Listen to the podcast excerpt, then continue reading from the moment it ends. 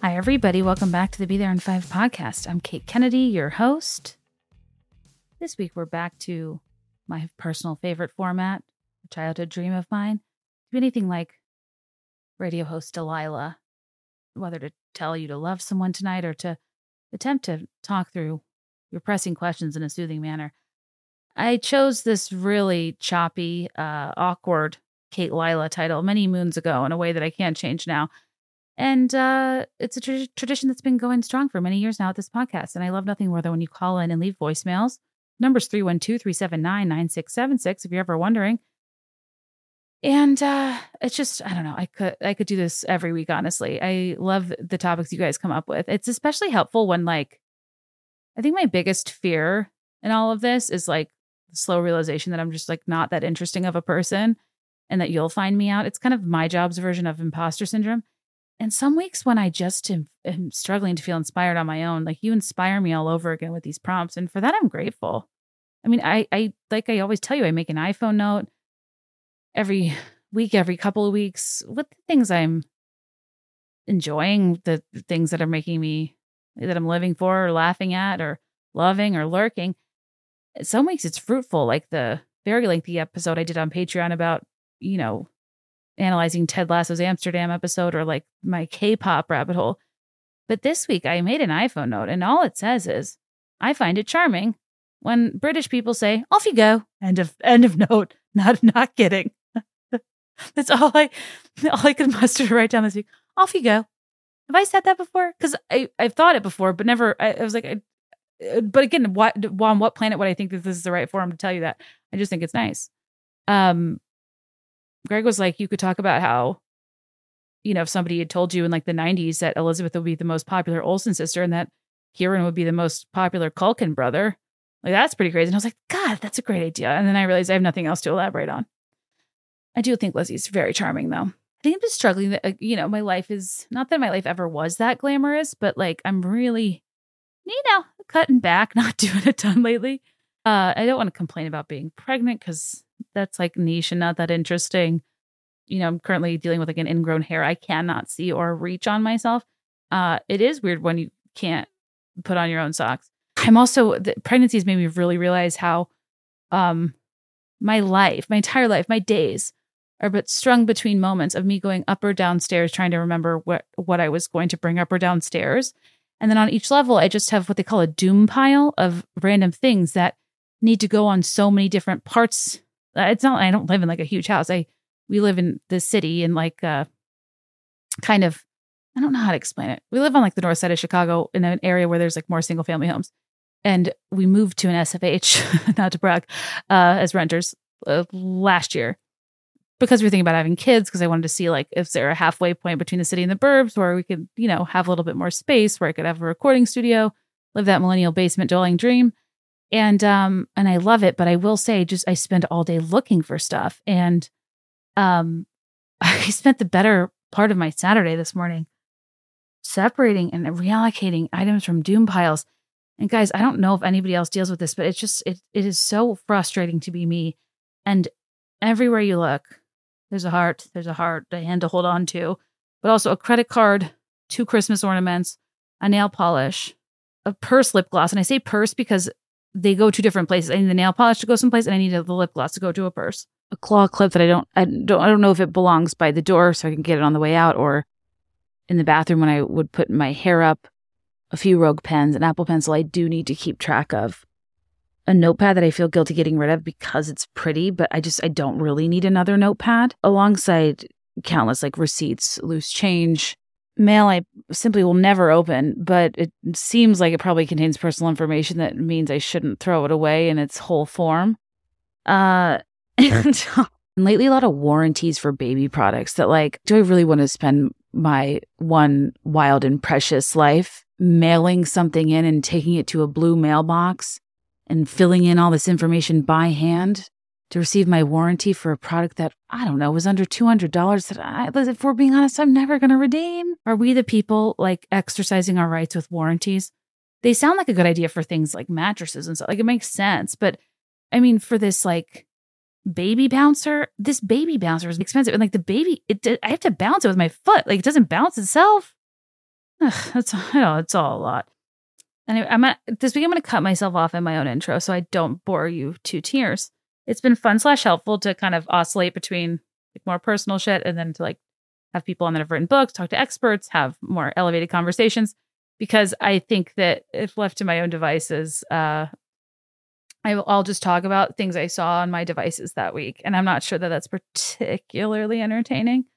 Although I am currently down a TikTok rabbit hole of people that bought a crystal called like Moldavite or something and the weird shit that's happened ever since. I know. I had no idea what that meant either, but gasped for dramatic effect. There's a Cosmo article about it. it apparently, it got this trend a year later. Moldavite is a healing crystal TikTokers are saying ruins lives. This girl received a call on the last day of her business trip to say that she had to move out of her rented house. In the same 24 hours, she went through a breakup and found out that her stepdad, who had been terminally ill, had passed away. With tears streaming down her cheeks, she filmed a TikTok that went on to amass 6.3 million views, detailing exactly what she believed was behind the series of ill fated events. The alleged cause of her misfortune? An earring, a moldavite earring. And to be specific, apparently it's not a crystal. It's like technically a tektite, which I don't know what that means either. Um, but apparently Simon Cowell did surround himself with it to repair a broken back. So that that's something. that's science. Again, I I'm of the persuasion that like I think it's insane to make fun of somebody's love for astrology or crystals, but to be out here like advocating Jonah was totally swallowed by a big whale or fish, depending. Uh, you know, like I, everything has its origins that outside of that belief system sound outlandish or like a parable, not meant to be taken literally or whatever. But regardless. So yeah, steering clear of that. sorry. Okay, again, I gotta go. Let's get into voicemails. This episode is brought to you by ButcherBox. And I know everyone's thinking, Kate, tell us about your latest quality meat and seafoods routine. And that, the big news is I'm still really enjoying salmon, specifically wild caught salmon, which Courtney Heath taught me the how distinct the color of wild caught and how much that matters whether it's like a salmon Caesar salad, Courtney's loving salmon and veggies and fish tacos. Um, I'm still very into the bacon, very into any and all of the steaks for Steak Sunday that we like to sous vide. I just, I can't be bothered with the grocery store. I know that sounds crazy, but as a carless gal who doesn't really understand always the markup I find on high quality meats and seafood behind the counter, I just like having an option for 100% grass fed beef, free range organic chicken, pork raised crate free, wild caught seafood, humanely raised, no antibiotics or added hormones delivered straight to my doorstep with free shipping. You can't, I mean, it's hard to beat. I just think it's a really good gift for somebody who you always want to have food on hand, food in their freezer. If you care about convenience and cost, but also like quality and taste, these are just great products to have around, shipped to you every month. You can get a curated box or choose your own. And they have all these recipes on their website too. And I feel like the quality and price compared to what's in store for these cuts of meat is just outstanding. And they've been a longtime sponsor and we love them. And for that, they're giving us a special deal and we're so grateful. Sign up today using code Be There in 5 to receive ground beef for a year plus $20 off your first order. That's two pounds of ground beef in every box for a year plus $20 off your first order when you sign up at butcherbox.com slash Be There in 5 and use code Be There in 5. That's a lot of tacos, you guys, a lot of sloppy joes, a lot of whatever you use your ground beef for. Again, Use code Be There in five at butcherbox.com slash Be There in five for two pounds of ground beef free in every box for a year, plus plus twenty dollars off your first order. Hey, Kate, long time listener, first time caller. I'm calling with a quick story about 27 stresses. Um, you and I actually have a lot in common. I was at a big sorority at Virginia Tech, moved to New York City after college, was in 13 weddings, spent my life's fortune as an elementary school teacher on these parties. But all the while hearing, oh, you're always a bridesmaid, never a bride, yada yada, single for a lot of them. James Marsden was filming 27 Dresses in New York City, and we had quite the tryst, I'll say. And it became my little secret for for several um, weeks, months there. So I would hear people tell me all the time, "Oh my gosh, you're in another wedding," and then I would see that movie play um, in reruns over the years and just think to myself, yeah. And I had fun while I was doing that. so this message is for all the girls listening that are like, when is it going to be my time? It is going to be your time. I'm happily married now with two kids and my life is so different than it was 10, 15 years ago. But have fun, um, while you're, while you're in all these weddings, ladies. Your time will come and you'll be looking back thinking, oh man, what a time to be alive. Anyway, thanks for everything, Kate. You make me laugh all the time, and I can't wait to hear the other episode. Thanks. Bye. Uh, uh wait, what? okay, Webster's dictionary defines tryst as a private romantic rendezvous between lovers. What I was trying to figure out is is does tryst imply general privacy or privacy for a reason because someone is being unfaithful, i.e., Tom and Raquel. You see, it just so happens I recently did a James Marsden deep dive because he was on jury duty. And if you watch that show, ugh, I'm uh, long story short, Ronald agreed to come on the podcast. I did a poll on Instagram. Like 90% of you hadn't watched it at the time. I think I watched it the week it came out. So I was kind of slow, but he gave me the Amazon people to like get it booked. And then the show kind of took off and then Amazon not so politely declined. I mean, they were polite but business like. They're like, "We'll pass." And eh, you know, I can I get a smiley face up in here? I don't know. I think that show is such an interesting human experiment, and there are endless things I want to explore about it from like an emotional and psychological standpoint. But Ronald is out here like on every barstool podcast, and they're like, "You're getting so many girls now, dude," and it's just like, ugh. This is such a wasted conversation about this show that is a really interesting social experiment. And, anyways, I've gotten over it. But James Marsden was on jury duty and he was so good on it that my husband and I were kind of talking about how he is like kind of the perfect example of a an actor who is not necessarily a celebrity. And by that, I simply mean that he is not getting paparazzied all the time. He is not at every Met Gala. He's not at every Cannes Film Festival. A friend of mine who grew up in LA, like in the business, uh, said this to me once. And I know I've told you guys and I'm butchering it, but like it just stuck with me that there's like the umbrella of famous people, but then there are, it's kind of a Venn diagram. Like one circle is your job, so being an actor, a singer, whatever you are in entertainment, that is your job. But then there's another circle that is your celebrity. Both are famous, but he t- said that being an actor is a job, being uh, being a celebrity is a choice. Both come with fame, but a celebrity is different than a famous person because recognizability doesn't imply like the effort put into getting noticed, getting talked about, having like a media persona accompanying you that you actively nurture in addition to the actual like vocational part of your career. So it's why we don't see like paparazzi shots of I don't know, outside of the Eras tour, like Laura Dern. What's a better example? Anyway, point being, James Marsden to me is a very good example of somebody who is very famous, who has worked a lot as an actor, but who is just not not top of mind for me as a celebrity who you just do not see doing a lot of the self promotional efforts. So he was almost the perfect celebrity for jury duty because even I, as a person who, who I think is kind of pop culturally literate, I would not have any way to like corroborate James Marsden's behavior on that show with like what I thought about him because I know nothing about him personally.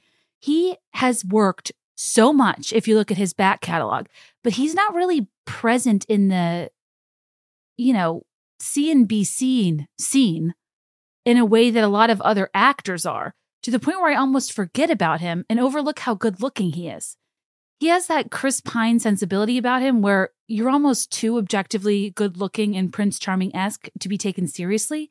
And is that because my repertoire of movie watching is small and usually involves some sort of real life activation of a princessy theme? And Chris Pine, you know, was Mia Thermopolis's betrothed in Princess Diaries 2, a royal engagement. And James Marsden was the prince in Enchanted. I don't know, you guys. I don't make the rules. They just both are, they have princey vibes. And I would never like put them on my wall as a heartthrob or be like, hall pass, damn. But like, I can objectively acknowledge they are incredibly handsome men. But I, in general, am not super interested in handsome men. Um, I mean, I find my own husband to be deeply handsome, obviously, but like sometimes those really commercially attractive men, I'm I don't really I'm not drawn to because I'm already mad at them because I know they will cheat on me before we have met and or dated, mind you. But they just are people that like I I just would not be able to keep around. See also, Tyler Cameron. I'm suspicious. Too handsome for your own good. What's your deal? I just I can't I can't bother. Anyway, James Marsden's acting history int- interests me. His lack of conventional celebrity being disproportionate to his large volume and body of work and its associated popularity is kind of remarkable. So I was like, oh, is James Marsden like a family man? This was a five minute way to tell you that I happen to know that James Marsden and his wife did not split until 2011. And anyone who's part of the rom com camaraderie knows that 27 Dresses came out in 2008 and filmed sometime in, I assume, the uh, 18 to 24 months leading up. My question for you, young Beth, was this tryst? Is it irresponsible for me to be airing this on the air? I feel so nervous with this information. I'm saying things like airing this on the air, which is redundant. Hmm. All that to say, I think I'm bumbling on here because I just don't know what to do with this information. I'm not used to breaking news here at the Be There in Five podcast. I don't, it's a responsibility I don't even want. But this is an interesting anecdote, and I appreciated your message toward the end. We all find our own way. Uh, life does seem very redundant and like we are supporting characters uh, when we're in the middle of our 27 stresses. Um, but I would have been considerably less stressed out if I was amidst a tryst with a movie star. I just am nervous I'm breaking news here in the event he wasn't separated, which he probably was. Let's give the B the D. Um, people have their own arrangements. Sometimes people are separated. Sometimes people are cool with doing things on the side.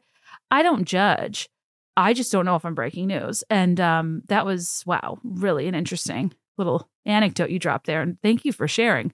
I simply just don't know what to do with the information. Feel free to call back in. Maybe I'll text you from the voicemail line. Sometimes I do that when I want to make sure people are okay. Uh, but I'm simply not okay from this news. Anyway, thanks for calling. I feel like this being, you know, over 15 years old, like meets some sort of statute of limitations. Who knows what was going on? Um, I mean, where were you in the late 2000s? In 2009, the biggest thing that happened to me was to have a 40 second conversation with Isaac Hanson at a Judith Leiber Fashions Night Out event that also featured Nikki Hilton. I had thought I had peaked, and maybe I honestly did at that point. wonder if James Marsden was at Fashions Night Out. I can't get into that right now. Thank you for calling.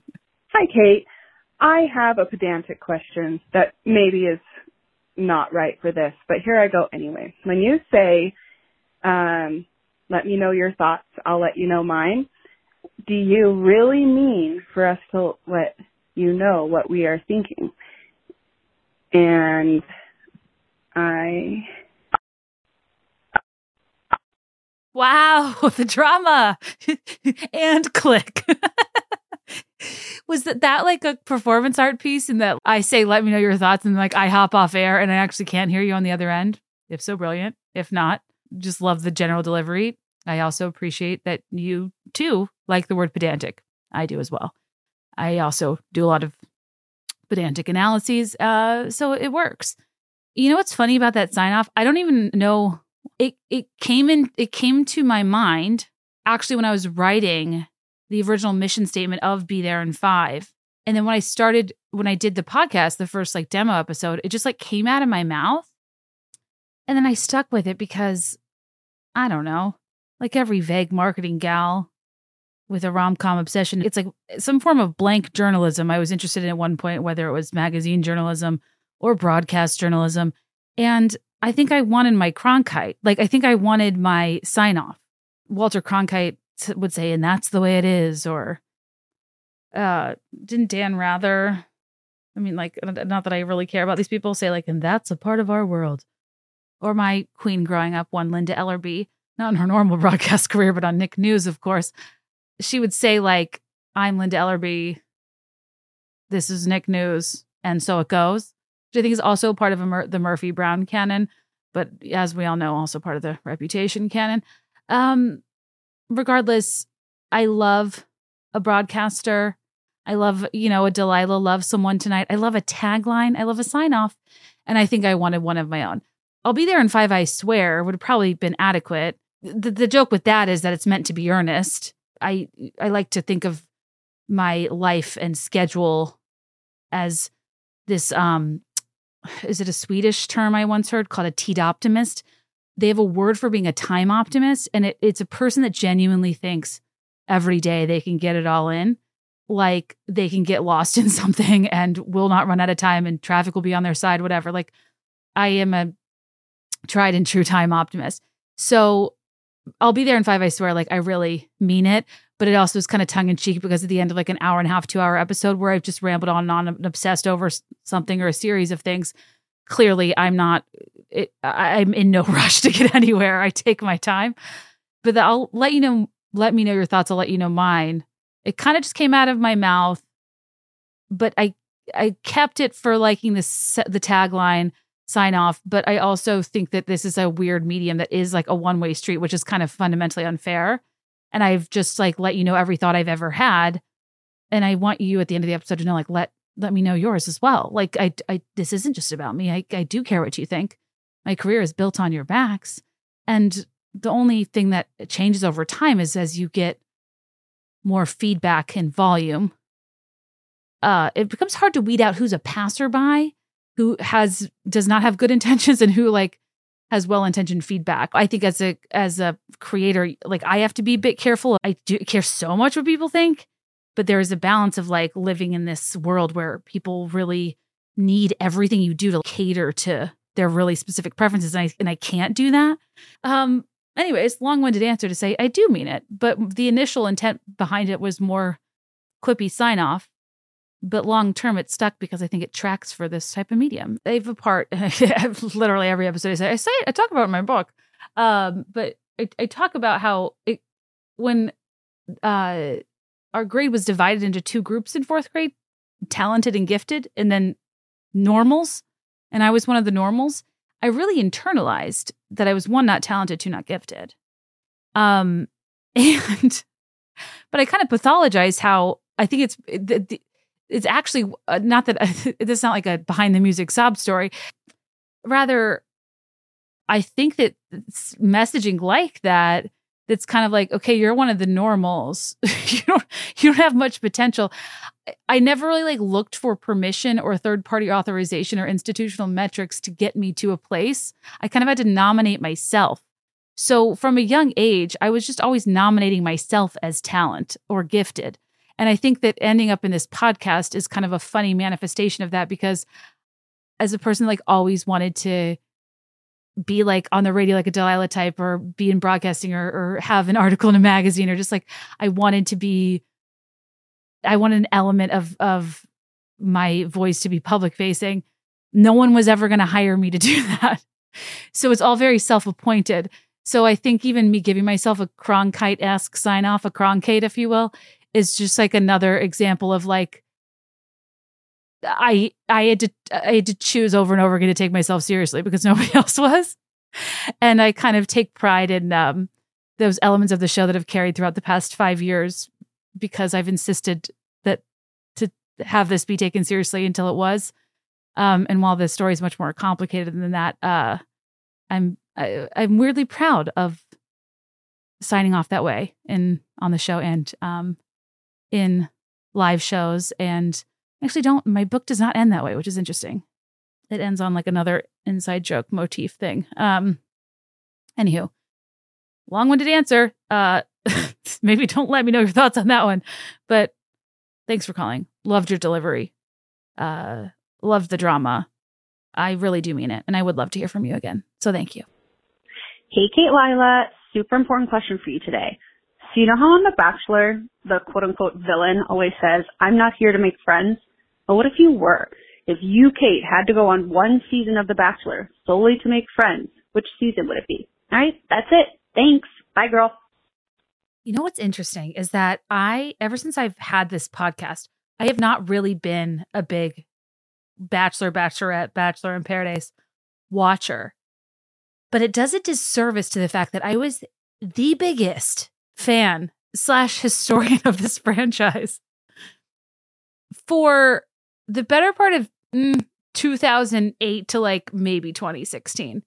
I, I okay, I guess I I don't want to get too far ahead of myself and I should just answer the question at hand. And in order to do so, I'll need I need you I need to take you back to I guess winter 2011, January 2011.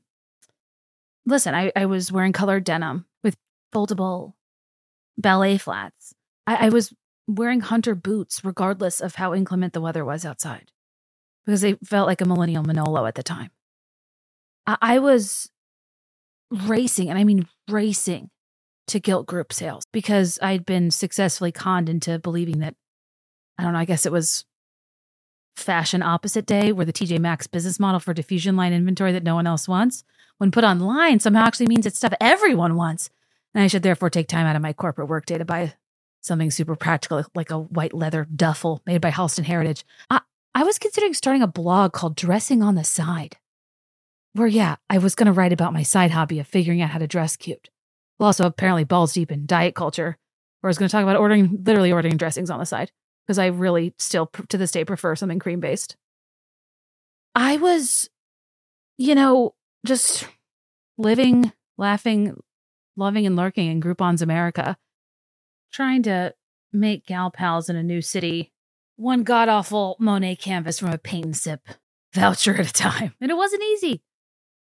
But I, I was the same person I am today, uh, meaning a person that's easily influenced, but without influencers at the time. Again, 2011. I had time to kill, minimal corporate disposable income, and I was ready and willing to be inspired by mega hotties on the small screen. And when I think about my original influencers, if I'm being honest, and I'm sorry if I'm repeating myself because this was kind of a recent revelation for me, I often talk about the cupcakes and cashmeres of the world, or you know, the barefoot blondes, the bloggers I've obsessed over. But I completely forget that my original influencers, in my heart of hearts, in my garden garden protect your heart of hearts, if you know the reference, is the women from The Bachelor.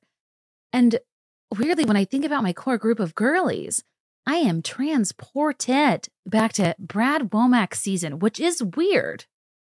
But that season specifically, I think, made me realize, per your question, that I, as a viewer, was there for the right reasons at the time, like a lot of America, I was pretty upset with Brad because the first time he is a generic beat faced bar owning cowboy that was already uninteresting. The first time the producers thought he was the perfect fit to grace the screen, he chose no one, left both girls stranded at the altar, leading to Deanna Pappas becoming the bachelorette, who then married one of the Stagliano twins at the time at my company, their dad worked there. And I remember thinking, wow, celeb sighting much? I saw the Stagliano twins' dad at work sometimes. um, I, but at the time, I was frustrated with Brad. A lot of us were. I, now that I've had taken a step back and see the franchise for what it is, it's like, yeah, I mean, most of those early years, it was but a puppy mill of predictable douchebaggery. Um, but I think I was so uninterested in Brad Womack's return, return, disappointed by the choice, not super like attracted to him or didn't really like believe in him and his intentions, which at the time was an important factor for me. It made me realize I was there for the girlies and I was there to make friends. And I, it made me realize that the reason I like The Bachelor more than The Bachelorette isn't just because of my, you know, misogyny I had yet to work through. It was because I also liked the shows where there was more female contestants because I, I could like pick up on stuff from them. I loved watching their dynamics. I wanted to be their friend. I, I wanted to know their makeup and skincare and curling iron barrel routines. I was just starting to barrel at the time until I went back to a clip curling iron in the late 2010s. It's a long story. But yeah, I'm going to say Brad Womack season, which I, I, I, don't know. Maybe it's because I have an unhealthy parasocial attachment to Ashley Spivey, who many of you know and love. And I believe she was in the top 10 back then. Maybe it's because, as I've told you before on Patreon, whenever I've done beauty hauls. Like, I swear to God, I learned how to apply makeup because of Michelle Money. She'd like post videos on her Facebook, I think at the time, about how to like blend eyeshadow. And I was I was just a young vague marketer with a naked palette and a dream. What am I supposed to do? Later, somebody calls in with a voicemail asking about naming trends and like mixing up and messing up people's names. And I admit that at the time I was a problematic interchanger of two women on that season. One was named Chantal and one was named Chantel. Two very different people. I think both in the top five. One a funeral director, and I couldn't keep them straight. I'm pretty sure. Yeah. Okay. So the year I met Greg, the year his sisters the year prior had submitted him as a contestant for The Bachelor, and I mean he was a single, cute guy in his mid twenties, worked on Wall Street, I don't know. And uh, do I think he would ever gone on the show? No. But when we when we were dating that first summer, I believe he got a call from casting. they were casting Ashley Hebert's season. Um, or was it like the first sometime the first year we were dating? I remember it being like, oh my God, brush with stardom. I don't want to hold you back from your big break. Because to me, I really believe that that was a reasonable formula, a reasonable means to find love. I didn't want to hold him back. So maybe I'm obsessed with that season because I wonder if he was the one for Ashley Hebert this whole time and not JP. Between JP, Juan Pablo, and Jake Pavelka, a lot of JPs in that franchise. When Greg and I first met, connecting over Jake Pavelka season was a big pl- point of um, Blackberry, like BBM flirtation between us. That was an amazingly cheesy season on the Wings of Love. I don't think any of us saw Vienna coming and winning. And it was a big deal that I was from the same place as famed cast off Rozlyn, who had an inappropriate relationship with a staffer. I think the re- uh, oh also Keltie Knight was on that season. Who um isn't she now like anchoring E News and she's also very well known in the podcast world from the Lady Gang. Does she is she hosting Dancing with the Stars now? I forget, but she's had quite the career. Uh, arguably not because of The Bachelor. If anything, she's the rare example of a person I think people forget was on The Bachelor. But I personally, at the time, now I know nothing about her now. I think she has a bajillion kids, to use a technical term. Um, and I think she's maybe like, like I followed her when she was more waist belt, no loops. I'm not really as keen on the Bible belt, belt version because I've changed a lot since then. But I was swept away, taken, mesmerized by a young Emily Maynard, mother of Ricky, widow of race car driver Ricky, purveyor of pastel pink Essie ballet slipper paws with that polish. That was when she was on The Bachelor, but I think by the time she was The Bachelorette, she had taken her talents to Fiji, which, to be fair, many influencers do per Wanderlust culture. But the like kind of chalky white color that now we're not doing anymore because of Tom Sandoval with his flopsy hair and gross mustache talking to gorgeous barefaced beauty Ariana in the Scandoval episode this week. I think white polish needs to take a back seat for a minute. I just, I loved Emily Maynard. I think that, you know, it's a pretty predictable pipeline if you watch the real world San Diego and you were taken with a young Cameran Eubanks. Why? Because we love Southern blonde girls who say the word Brad with two syllables, Bryad. And Emily did the same thing. G- go figure, we know how to spot a star when we see one, and Cameran would go on to Southern Charm fame. But I think something about single parents in early Bachelor Nation, whether Jason's Ty, Michelle's Brielle, Emily's Ricky, stuck with me in a big way. And I haven't spent a lot of time pathologizing this, but I think Emily Maynard, you know, I was newly out of Virginia and living in cities, and she was like the Southern belle everyone like wanted you to be growing up. She like everybody around me would have like fawned over me if I was anything like her growing up. And she just was the person I never was. And she she just had such a tragic story and was very confident and calm and so beautiful. And I just thought I like really believed that I'd embody her gentle touch and beauty queen likeness if I too got my mitts on uh, a Clarisonic. I don't know. That's one of the many things she convinced me to buy. At one point, I thought I needed a Temptu airbrush makeup system because of her, you guys. I found out that Emily Maynard's makeup was Temptu airbrush. This is like a $400 machine. Do you know what kind of investment that is for a Groupon queen? I mean, insanity. I had absolutely no business like contour baking and brightening via a foundation super soaker that came with a full engine on a Tuesday morning to ride the purple line to my corporate job like I was the maid of honor of, of middle management. like I just I I think that this season and her influence is distinct to me because it's one thing to like influence someone to buy nail polish to use more of a southern twang or even like to to dream big ever since then i, I have had my eyes on a, f- a fresh set of veneers but the fact that she was convincing me to buy heavy machinery is like extra funny to me starting with the clarisonic that was like a $100 before we ever got into vanity planet brush territory and i think there's just something so interesting and fragile about that window of time i think we talked about this on a recent episode where I mean, yeah momfluenced where instagram was uh, like seen as a photo editing app before it was ever used as a social network. It was just kind of this weird place where we graduated from Facebook albums and that just were designed to show everybody who ever wronged us, every friend back in our hometown, every guy who we wanted to want us that our life was so much fun. Where my only two goals were like to appear hot and unbothered. But then like with the shift of of Pinterest, you know, again, I'm make I'm making ridiculous generalizations that are not accurate. Uh, but I see it as like the recession hits, Pinterest becomes a thing, more hobbyist ventures and elevating our everyday through like DIY projects. Bloggers democratize fashion away from magazines, enabling us to have like real girls showing us like affordable style. So even post recession, we were able to make ourselves cute and live a certain way because we had more access to ideas and relatable people. And somewhere in there is like the hipsters and the weird mustache trend and the me listening to a lot of Mumford and Sons and the Lumineers. And then all of a sudden I wanted to be less hot and unbothered and wanted to be like more artsy. And so as one does, you put a DSLR on a credit card you can't pay off for a good while, and you take up close pictures of flowers. But I was just like going to Millennium Park and taking up close photos of tulips, uh, hoping that the background leaves would appear out of focus. To do what with? I don't know. But this was the new me, always around the corner, as I tell you.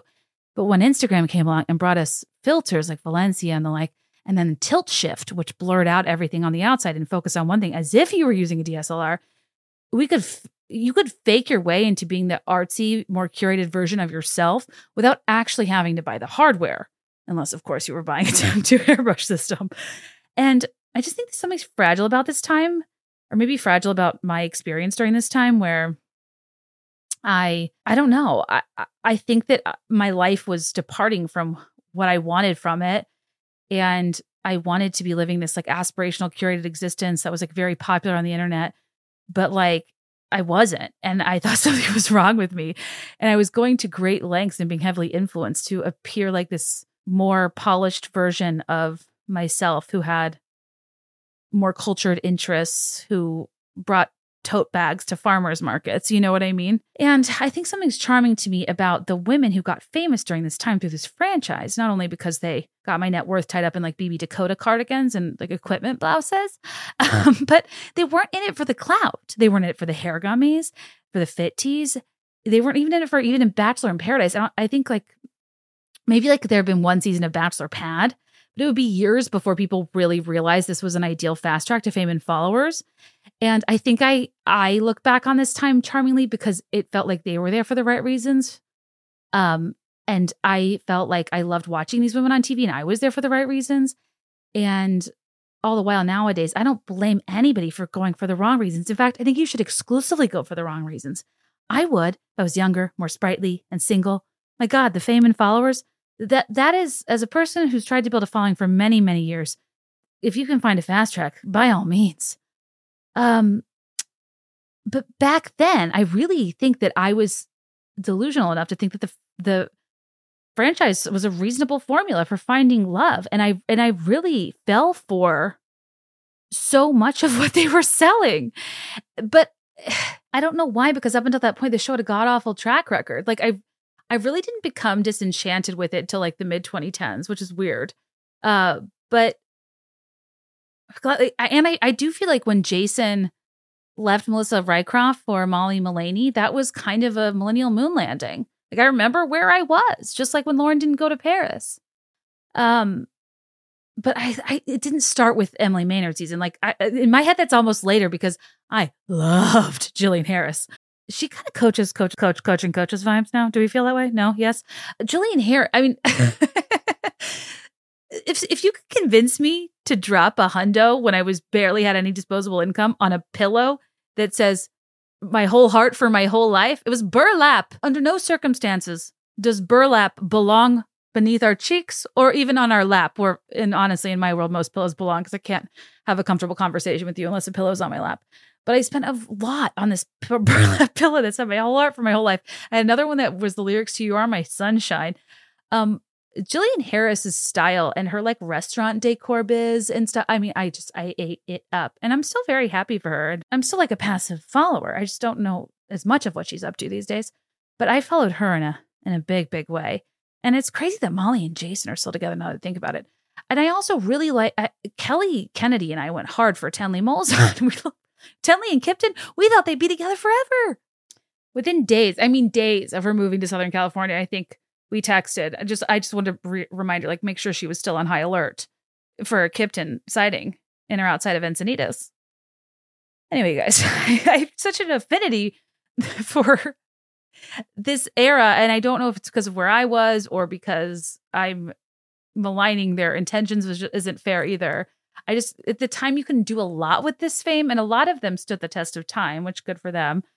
Regardless, good times, great oldies. If you're wondering, I th- I struggled to pinpoint exactly where I dropped off from my bachelor interest. I don't think the show changed. I think I changed and I saw it for what it was. I saw for a lot of the problems it had. I really liked the arc they started going for. Like, remember Andi at the time was positioned as like a career woman lawyer, but she's, I think she dropped out of law like after being on the show. And then I just thought Rachel Lindsay, she was a really good lead. And I remember being very wrapped up in the Peter of it all. Who ended up getting Bachelor from that season? Wait, was it Nick V? Honestly, maybe I dropped off because it's in podcasting, it's Nick V's world and we're all just living in it. Does he have like a direct line to producers from Love is Blind? He well, how does he get like every exclusive interview? I don't know. Um who was after Rachel though? Because I did watch Rachel's season. I feel like we were all very wrong about Bryan. That that was a deceiving editing trick. But they're still together.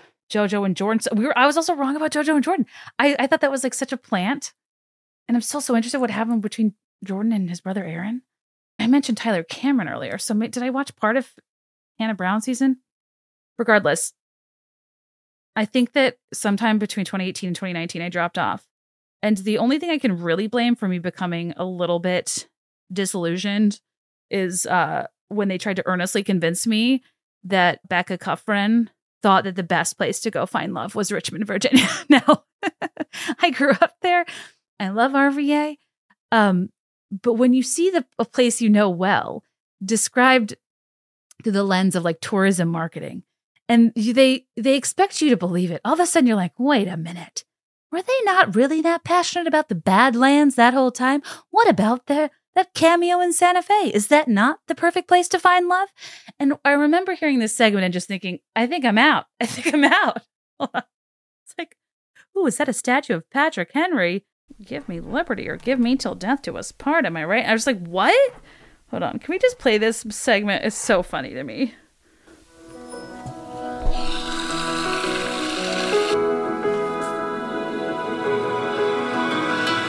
We are in Richmond, Virginia. It feels good to be outdoors. I mean, it's filled with history. Virginia is for lovers, so it is the perfect place for me with the guys this week. Totally. Richmond, Virginia. It's like you get a big city feel, but you're but you're still out in the country. yeah, Beck and I definitely want to make some history You here. aren't. We want Beck and I want to make some history. Virginia, the land of lovers, hopefully will bring everything I can imagine and more. Today, Jason and I are going to be bopping around Virginia. We're going to be exploring Richmond and learning more about the city. Here is to exploring Richmond together and to so many good surprises today. Can't wait. Cheers. So where are we We're now? at the Poe Museum. We're at the Edgar Allan Poe Museum, you guys. Edgar Allan Poe spent a lot of time in Richmond. There's even a Poe Museum here in town. I thought we would get out of Richmond today and just explore Virginia from the sky. Sounds absolutely perfect. Flying over Virginia, over the Chesapeake Bay, it's beautiful. Today, I have a really great day planned for the guys. We are at the Capitol building because Virginia is the birthplace of the nation. So I'm hoping Okay. that can maybe be the birthplace of some lasting love for me. I love historical towns. There's something just so exciting but mysterious and unique about mixing the old with the new. Virginia is for lovers! Virginia is for lovers! Anyway, I think that's where I said for that reason I'm out. Honestly, I think it's maybe just super unrealistic to go to Richmond, Virginia, and not marble at the nation's nicest Arby's. With what, $18,000 a piece? Anatomically correct bull topiaries? Now I think it's maybe seen better days, but you do still sit at nice leather booths, booths with low lamp lighting and there is a fireplace and it does look like a ski lodge. Would love to rewatch Jason Mesnick season, Jake Pavelka season, Brad Womack season. Uh, and again, I know that sounds misogynistic because that's the Bachelor, not the Bachelorette, but I think the dynamics between women would be really interesting to rewatch. At the time, I was simply not viewing them through a feminist lens whatsoever. Anyways, that would be a dream re- rewatch of mine. Thanks for the question. I'm always here to make friends. Now I would be here to make followers, but friendships too. Uh, that'd be that'd be nice. Um, and that was a fun walk down memory lane. Hi, Kate. It's Elizabeth calling from California, and I recently had my first child, and I want to know when did Mama start? When did Mama become trendy? When did we go from being mom or mommy to everyone saying, "Hey, Mama"? It seems like the progression from "Hey, girl" to "Hey, Mama," and there's some type of MLM Venn diagram overlap there as well. But I have strangers calling me mama now. Um, and I'm just wondering when did mama progress to pop culture? Thanks. this is a, sorry. A really good question and one that I feel like probably was addressed in one of the two books we just reviewed on the podcast, Momfluenced or Hey Hun. But you're right. We aren't we are in a big uh, mama era. And I don't have the answer to that, but I guess I wanted to answer this voicemail just to say, I hear you and I see you. And it's happening to me a lot more lately, and I don't know how to feel about it.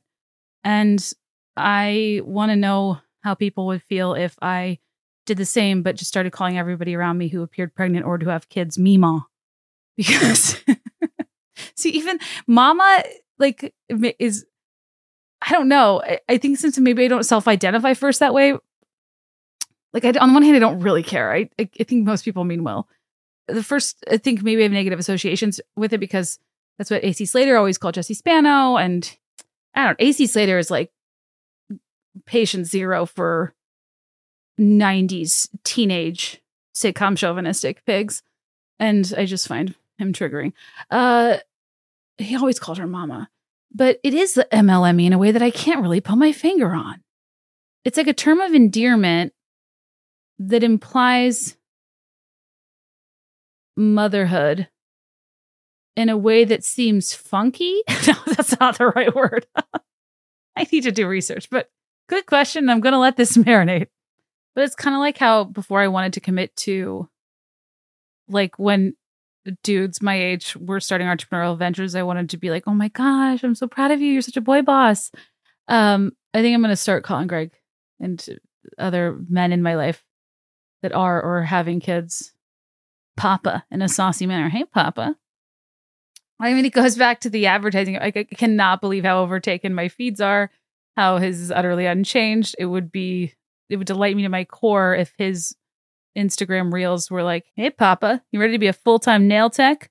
Don't go for those baby nail clippers. You got to get that electric file, which I registered for, but I still haven't gotten. I think I'm going to spring for the $18 myself. I can't believe how little he has advertised baby products. So I'm by the time we start to have a conversation about something we're going to buy, I'm I'm a month and a half into researching it. I'm like, he's telling me he likes some sort of crib, and I'm like, uh, okay, child neglect party of one. Is that wood ethically sourced? And he's like, what are you talking? And I'm like, I don't know. I just I get down these rabbit holes, and I people convince me of these things I need that I don't really know that I need, and then I act like he's preposterous for not understanding the difference between a swaddle and a sleep sack, even though I'm not totally sure I do. The baby straight jackets are a whole different conversation. Also, I think I told you guys I recently watched somebody clean a breast pump. And I said, How often do you do that? Because it took them like 10, 15 minutes. And they said, Every time. And I was like, Who the fuck has time to clean all those parts every time they pump? I mean, honestly, we should be paid to repopulate the earth. This is so much work. I can't believe how much work it looks like to clean and sterilize bottles. That that is honestly what I've been hung up on for the longest time now. That is the most intimidating. Raising a child doesn't intimidate me as much as somebody with as poor executive functioning skills as I have, and who is tasked with like sterilizing and cleaning a lot of teeny little parts to keep track of to feed someone because like it matters and bacteria is a problem and I have to take it seriously. But whew, I am not cut out for that kind of menial labor. Who is? I I I can't get into that right now. I was just listening to you know, solidarity and other people that are same stage pregnant as me is helpful. And Jackie Schimmel is like a month ahead of me, I think. And she uh her imitating people saying mama, it just sends me. It's so good. Because it is weird when you're still you and it's almost this branding of you as a mama and that when especially now when I don't have a kid yet, I'm just not I don't identify with as well. So I don't really know how to respond to it. Um but also people are so well intentioned. Like, you're doing great, mom. And I'm like, honestly, thank you. Because I don't feel like I'm doing great when my jawline is vanishing before my eyes. Not that it matters, but I'm still me. And I, I don't know. Uh, I've I've spent the past five years gua shaing and like electrocuting myself with machines because I already have issues with my jawline and it's just like gone now due to facial swelling. And then so many of you reassure me that you know that happens, but you'll feel like yourself again. And then I also am fascinated by the segment of the population. Speaking of times when I'll let you know my thoughts, and I don't want to, you to let me know yours. Um, people keep medically diagnosing me in ways that, like, I swear to God, I'm going to the doctor and I'm getting my vitals taken.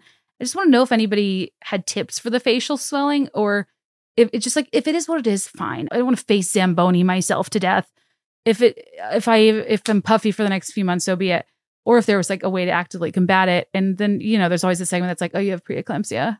Do you have gestational, gestational diabetes? And then and then the pop culture person in me doesn't really know anything medical. And I'm like, oh, well, Sybil died of preeclampsia in Downton Abbey, as if that should be my go-to proxy. And if any of those things happen, fine, I'll deal with it with medical professionals privately. Like these things happen in pregnancy and are nobody's fault, and are things we deal with. And uh, I just it's weird when people out of context are like diagnosing you your symptoms or your body um, because of being out of breath to go fetch rice cakes or like on my Instagram stories because I'm trying to get my steps in and go on walks. Sometimes I'll story while walking and be out of breath. And I mean, the hypertension I am diagnosed with left and right is quite shocking. Um, and honestly, maybe you'll turn out to be right. But as of now, I'm good and I promise. But thank you for the diagnosis. That's why I'm vague about mental health stuff too. I'm like, I just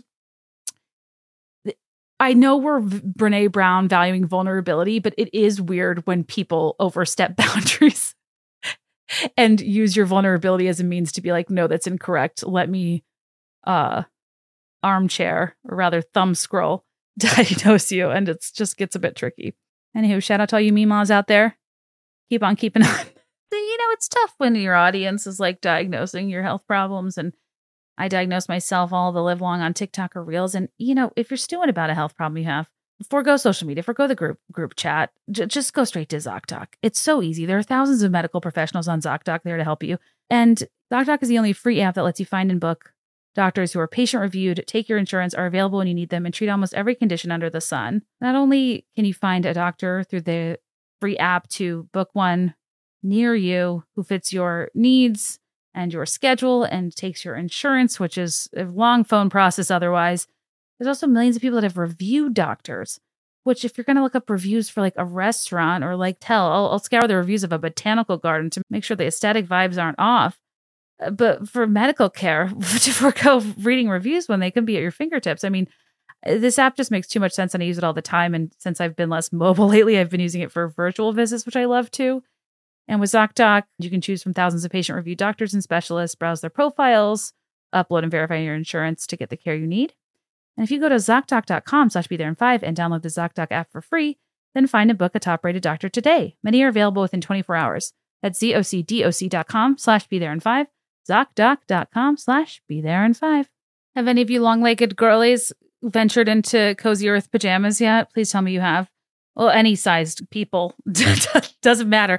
Cozy Earth is a an advertiser new as of this year, and they're bedding their pajamas and everything in between. The name makes sense because they have the coziest products on earth. I mean, they're one of Kate's favorite things, which I hope holds weight, but more importantly, they've been featured on Oprah's favorite things. All their products are made from responsibly sourced viscose from bamboo. Cozy Earth bedding is temperature regulating and is available also in bamboo and in, in linen. And temperature regulating is huge for me, especially at this phase of my life. And uh, I don't know, I just looked for luxurious sheets that didn't pill, that were soft but not cheap and wouldn't fall apart upon washing them. And I just have trouble with scratchy feeling sheets and Cozy Earth bamboo sheets are my favorite thing ever. And their loungewear, oh my God, you guys, provides optimal comfort while maintaining an elegant fit. I feel like I can let the dog out and go get the mail in these pajamas. You know what? I, I've never really been a matching pajamas girl, but I am forever changed. And they offer a plush collection as well as a waffle collection eh, and like their premium bath product line, which is cool too, in addition to their loungewear and bedding. And whether you want to get it as a gift for somebody else, a housewarming gift, whether you're like me and 3D printing a human and just want to be cozy all the time, there I don't really think you ever need a reason or an excuse to sleep in cozy sheets, wear cozy pajamas. And I am a huge, huge fan of this brand. And Cozy Earth provided an exclusive offer for my listeners today 35% off site wide at cozyearth.com when you use code Be There in 5. That's 35% off site wide co- at cozyearth.com when you use code Be There in 5. Hey, Kate, a longtime listener, first time caller. Now that you are in the stage, what do you think of baby name trends. My husband and I just had our first child and we gave him a name that we thought was really easy for English speakers. My husband's first language is not English. It's also a name in their language, but it's also an English name. It's just pronounced differently depending on the language. Um, nobody knows how to say his name when they see it written down. No one. and so we've started using a nickname, but I'm kind of sad that he is losing that cultural heritage. So what are your thoughts on naming trends in general as well as specific names reflecting your child's heritage that people have to learn how to say? Is this something that he's going to struggle with his whole life? I don't know. Thanks. Thanks for calling. This is an interesting topic. And I guess there's two parts of it. One is naming trends in general, right? And the second piece is placing value in a name being easy to pronounce at the expense of cultural heritage or the culture of origin that the name is associated with. That is a really important piece of a person's identity. I'll let me do the second part first because I do want to say that I think that it's a really interesting conversation and one that I'm not best equipped to say if this is something you should or should not do because I'm not a person that's experienced it directly.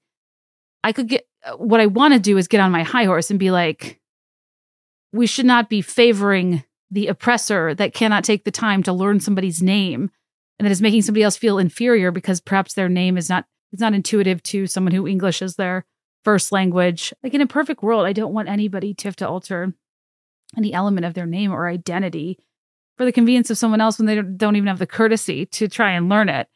But I know that's like oversimplifying the issue. And I can't speak to how these interactions, especially as children, I don't think children have always have like the depth or the wherewithal to acknowledge when just because something is different does not mean it's weird or strange or a cause for bullying. I think that in environments where there are adults, you know, schools, sports, activities, etc., it's so so important to take the time to learn people's names and to pronounce them right to their peers. Uh, but peer to peer interactions, I don't know how that goes. I don't know what that feels like. And I don't want to say it's something abbreviated as something you should or shouldn't do because experiencing that in the context of like racial microaggressions or whatever, or like even in the workplace. I remember having a conversation once with someone that was like, uh, that feels like their work is not acknowledged the way other people's uh, would be publicly and they wondered if like it was a function of their name being difficult to pronounce and people like avoiding it altogether. All that to say, like I just I don't know.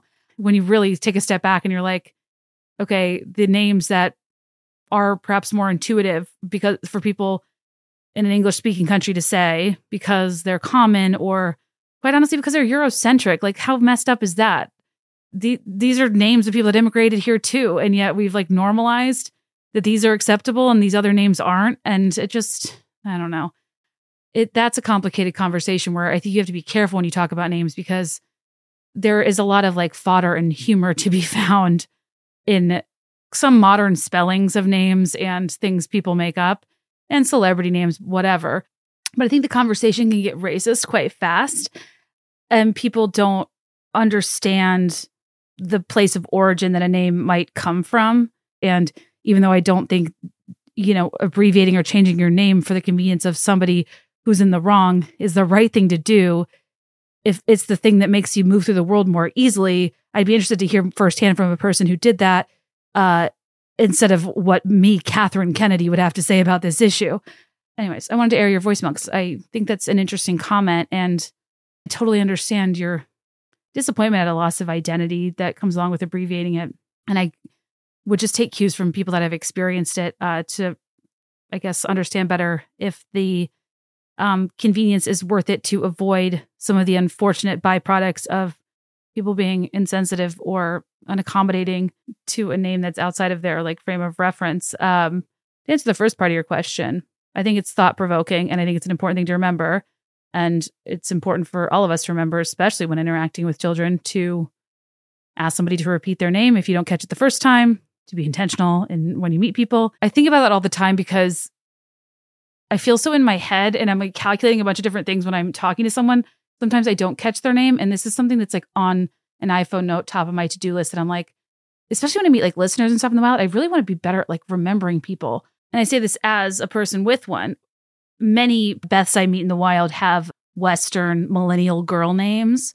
It's like if lost, just call out for a, a an Emily, a Lauren, Laura, a Kristen, a Whitney, a, a Sarah, Katie Kate. like just that we many uh naming trends were very much alive and well in the 80s and 90s. And like obviously this is very different than somebody not knowing or mispronouncing your name because of being culturally insensitive.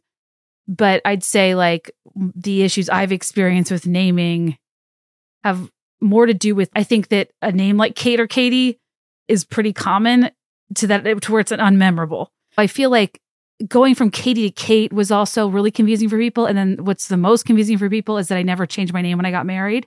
Like that just never stays with people. So names are interesting because again, I'm not claiming that I've had the experience of somebody experiencing insensitivity toward their name. Rather, I've just witnessed how in other contexts it's very hard for people to self correct when there is a change and you just want to drop one letter or syllable or your name never changed. so like it's names are a weird thing that like people have trouble with. I in fact, I addressed all of my I have the reverse problem where my friends that I've known throughout life or throughout college or whatever, I never changed their names in my phone and they're them to me. And I think since I didn't change my name, I think of people as their maiden names. And like I sent my sister in law a list of invites for my baby shower and she was like, these aren't their last names. And I was like, oh my God.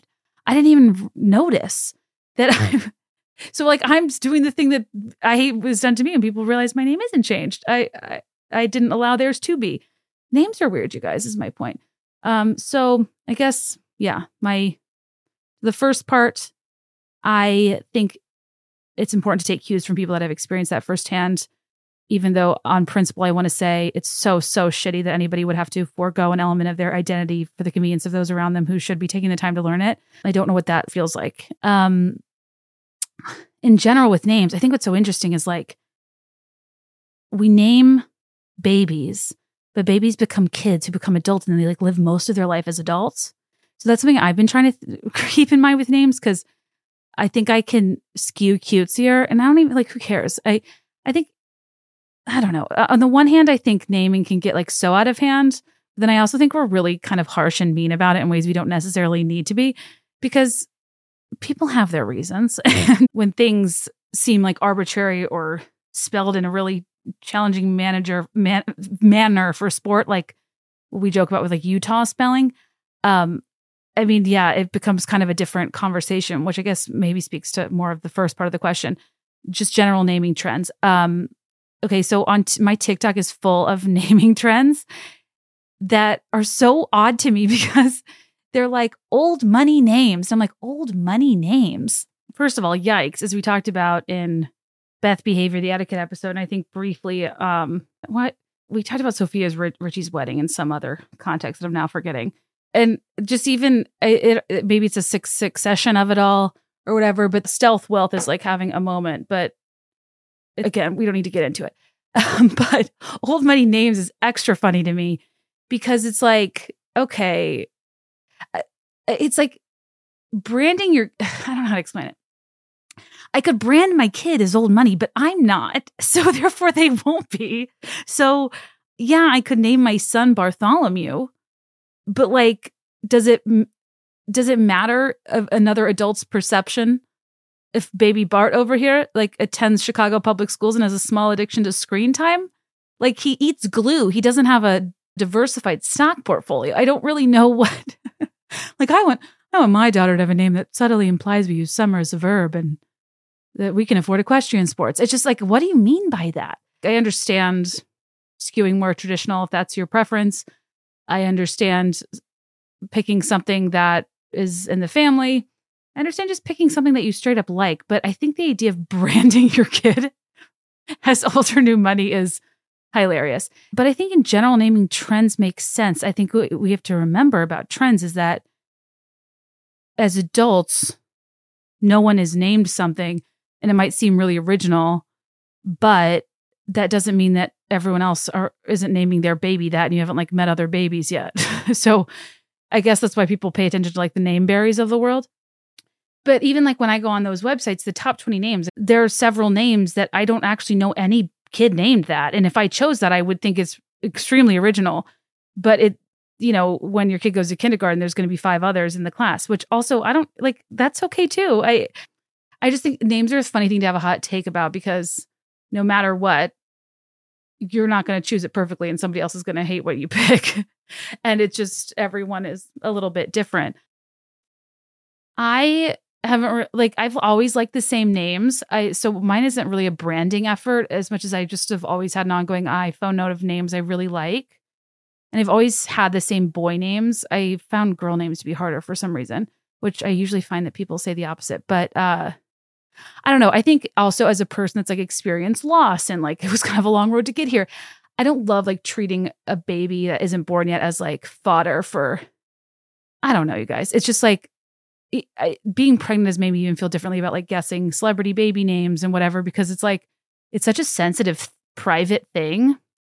And um then you think about people like making fun of the name or whatever and it's like oh my god this is a human being you know? I just so i i do feel differently about the name conversation now being in a position where i'm naming a, a person. Um but my taste has not really changed. I've always liked the same names and it'll kind of be a combo of a name i like with a family name even though i'm not like a hundred percent on one. I, I'm I'm willing to let my mind change, uh, or meet them and think differently. That some people do say you meet them and they're not they're not the name you give them. Uh, I just use Renesmee because it's easier to call it by name, but I think that confuses people because it implies it's a girl. So I don't know. I think naming trends are like helpful because then you won't be surprised if you. It helps you see what other people are naming their kids right now. So you won't be surprised if that name is repeated a lot in class. But I often find myself shocked at what's popular because there aren't things I would pick. But I also am not going to say I'm the arbiter of taste here because I just don't think I think that I've I've pretty like uh, boring taste in names. um, actually, there there's a part I cut out of out of my book about I don't know something with Twilight that was like so not important. But I kind of not deep dove, but I did a little bit more research into what I call Utah spelling because I, I think it's an interesting phenomenon um, that the names that are oftentimes the most I don't even know if modern's the right word, but like that have the most unconventional, they're like conventional names with unconventional spellings or inanimate objects. Often there's a tie to people being Utah based or like associated with the LDS church. Um, in a way that like I can't scientifically prove, but I was trying to like I think I was trying to say that it helped me understand uh, the origin of Renesmee being like a weird compound word of the two moms' names. And when I found out that Twilight was essentially what I think is a Mormon allegory, name Renesmee made a lot more sense.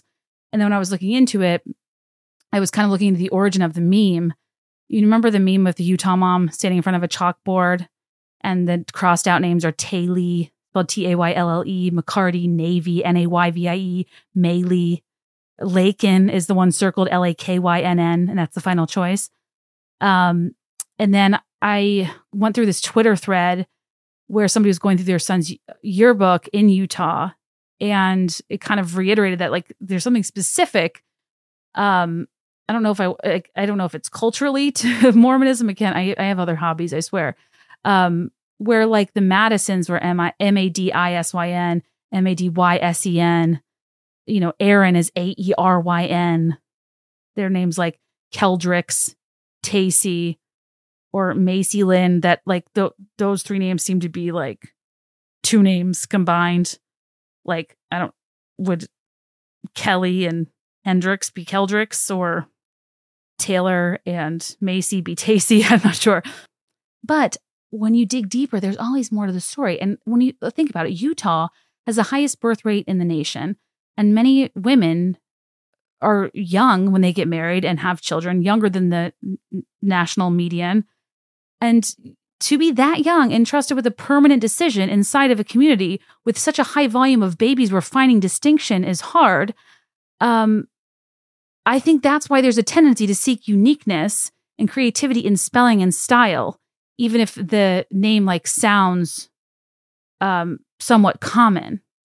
If I named my kids in my early 20s when I was still pretending I had been to Paris via my TJ Maxx wall art or my obsession with the hills, like I'd have a teenager running around right now named Justin Bobby. Like uh, it is different depending on how old you are and your frame of reference for your community. And I do think that it's telling that young age, high birth rate, lots of the same names would yield this being like culturally common to seek out a unique spelling to provide your child some distinction. And that makes me more empathetic because, as we've talked about endlessly, I don't, th- you know, I think people don't always realize how relative to the rest of the world, how like truly young they are to be getting married and having children.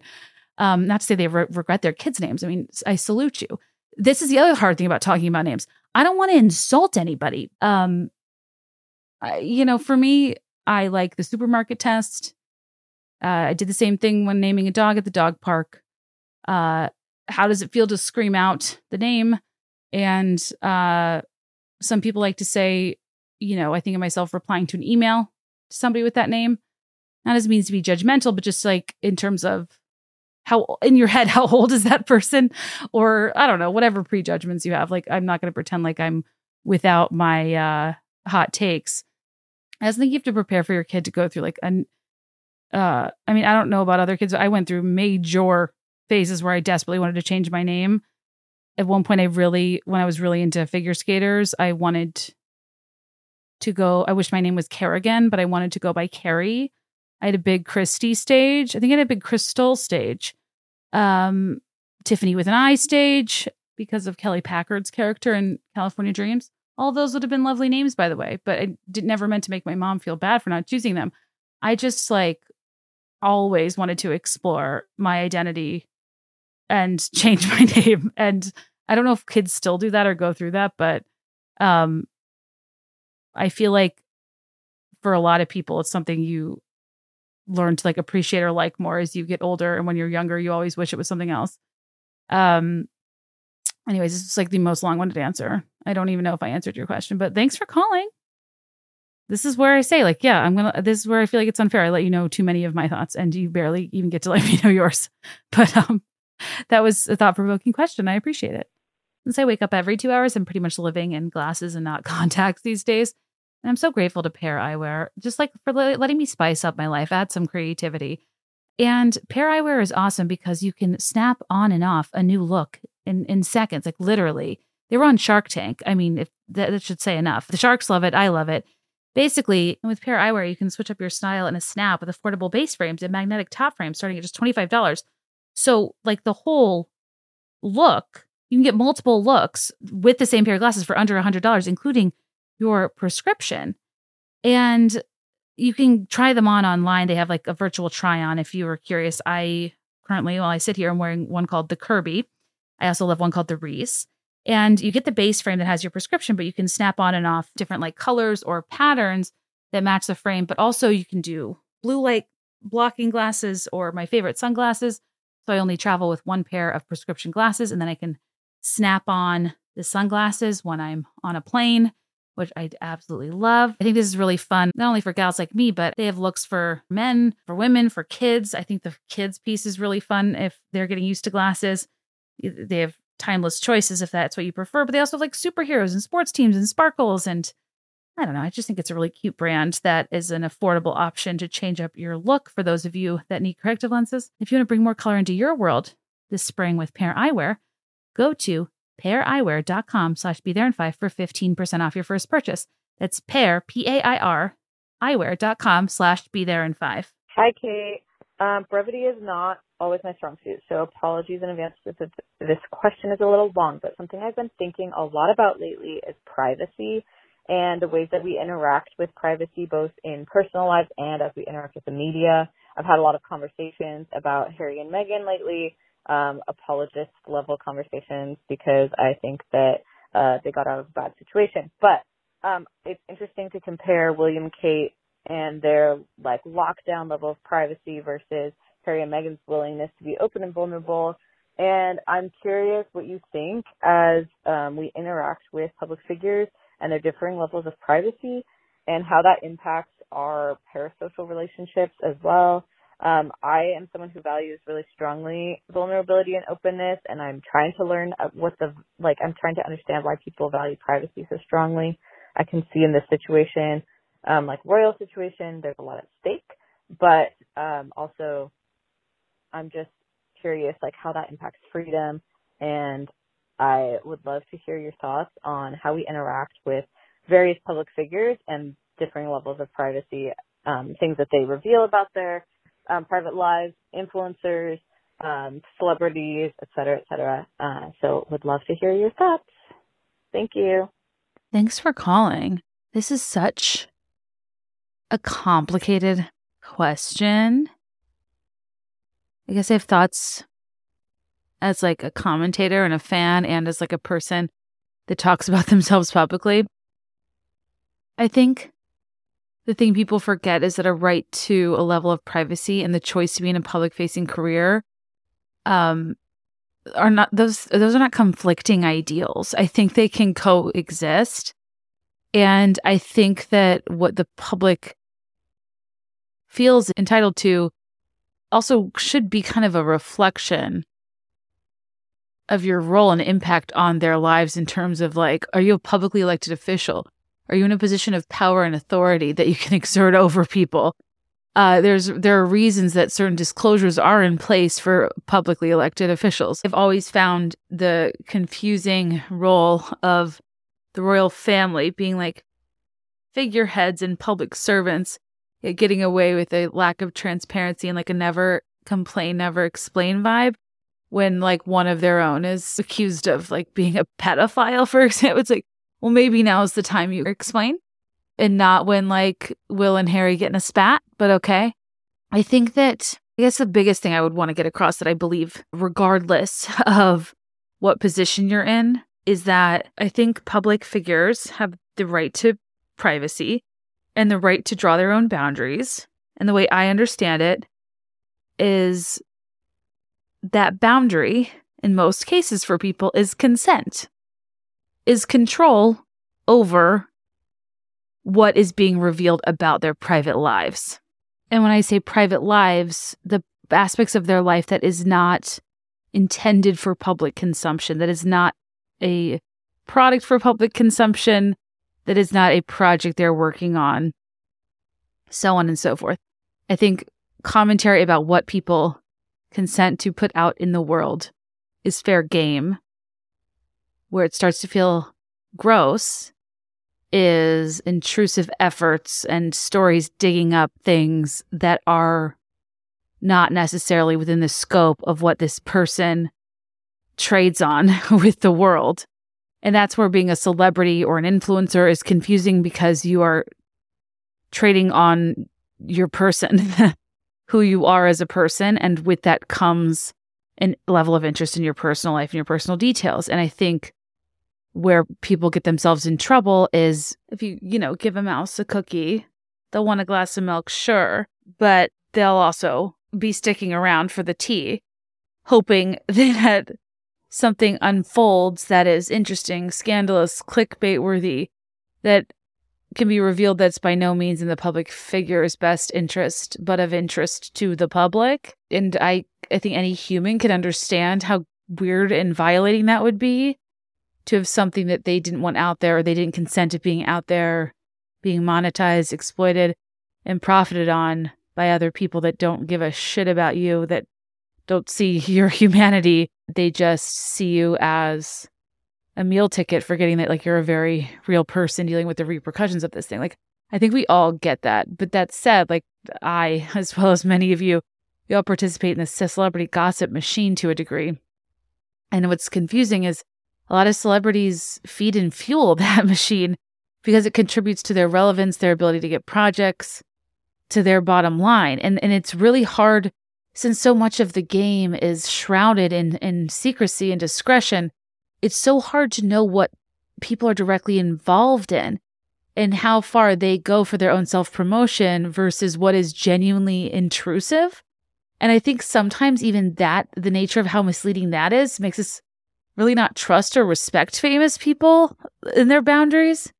I mean, I, I've talked about how I have like the further I've gotten into this career, I've started to feel weird about really inflammatory like blind items or um you know the kind of gossip girl esque like anyone can say anything on the internet and you publish it kind of like I did with James Marsden. That meets my statute of limitations for like this is an old story and anecdote and I did confirm that surprisingly in the aughts when I wasn't paying attention there were plenty of articles about him potentially cheating. I guess I didn't think he was a celebrity people gossiped about but maybe he was back in the day. And like, I do think there's an element of if it's your story to tell, if it's your experience, you didn't sign an NDA. I don't know. You, that, that comes back to the position of power of it all. You know, should you feel like silenced or you can't share with people because somebody's a public figure. But it's just kind of funny because I feel like I'll get sent kind of gossip items and I just don't know what to do with them because it, I mean, again, I'm not like withholding news from you. There have just been a few times where someone like has said they're a source of something that's like, whoa, kind of like a big accusation. I think you have when you're not as big and powerful as these people are, like you have to be careful to protect yourself. And that's I kind of am amazed by spill the tea type accounts and meme accounts and TikToks that will just like say anything because I don't really want the responsibility or the liability. And this kind of goes back to the power piece too. Like, I don't have the money to take something on if people are going to be litigious. It doesn't always feel worth it. And I think some of the stuff people share on the internet, I feel nervous for them if, if they don't have the journalistic background of like adequate fact checking and stuff that would like hold up in court just in case something happened. You just don't want to see somebody get buried or intimidated, which is a shitty thing to do, period. And like, I think there are examples of celebrities that try to kind of get people to stop talking about them for topics that are like so fully fair game and they need to relax. It's tricky because I feel funny, more funny about privacy the less private I've become because you just have an interaction with one weird person. It's over. You just, you know, it just takes feeling violated one time to be like, oh, I need to peel back. Like I, they say you know what you sign up for, but I actually do not think you know how slimy, weird, uncomfortable, and intrusive it feels to have somebody overstep a boundary until it happens. But at the same time, I don't have as, I do have trouble having empathy for people that like have, uh, okay, if you have a publicist, that, that is a, that is a choice to publicize your life to have a persona, to have a public facing image. It gets confusing when people very much participate in a game of their own image. But I think when people like want all the benefits of fame and fortune and publicity, yet accept zero of the downsides, it gets a little like eye rolly. I do think money and power have something to do with like what you should be expected to withstand. Not that that strips you of your humanity, but I think that al- along with the, um, amassing a lot of money and power because of your public facing persona, there's a level to be expected of chatter that you just like have to deal with. And I would hope that that is offset by how much money you're making and how that contributes to your ability to hire out some insularity that protects you. Whereas I think what's scary for content creators or smaller content creators like myself is you want to like participate in this ecosystem, but without the money, power, or ability to like defend and protect yourself. So, what might be like a fun thing to share on the podcast uh, could get me a few extra downloads, but it's not going to get me the kind of cash I would need to feel like harassment is worth it. I'm not perfect at this. I there are countless times when I've gone for the interest of the people listening and not necessarily the interest of the person I'm talking about. Most of the time my boundaries, it's like, okay, Rachel Hollis selling marital advice while her marriage was secretly crumbling, you know, Taylor Swift writing confessional song lyrics about her personal life, bringing us into her personal life through orchestrated paparazzi shots and clues dropped in song lyrics and liner notes and things that like are just obvious public knowledge that have to do with her discography that independent of her telling us to stay out of her like specific relationship uh, when she was with Joe all kind of felt like fair game because she admittedly openly has made it a part of like marketing her work even if it bit her in the ass eventually. So to your question about what not uh, not that what we're entitled to know, but like what areas of someone's personal life we can participate in. I think it's a function of what they've opened up to us, but it gets very confusing when they open and close and open and close. And I think people constantly fight about what's on the table to talk about retailer Swift because depending on what you're holding on to, there have been times where she's let us in and times where she shut us out. And then people will stay in one of those camps and use it as a means to dismiss any conversation in between. I think now that she's an example of someone we're struggling with, or okay, I should talk, uh, speak for myself.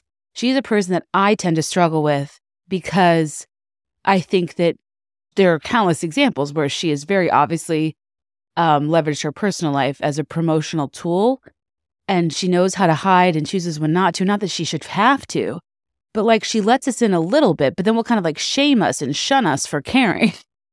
And I find that cycle to be really maddening. I'll get to her in a second because I feel like I can't not at least snorkel the Matty Healy situation, even though it's like very layered. But with general privacy, like I think Meghan and Harry, you brought up in the voicemail, you also brought up vulnerability. There's so many things I could say about this.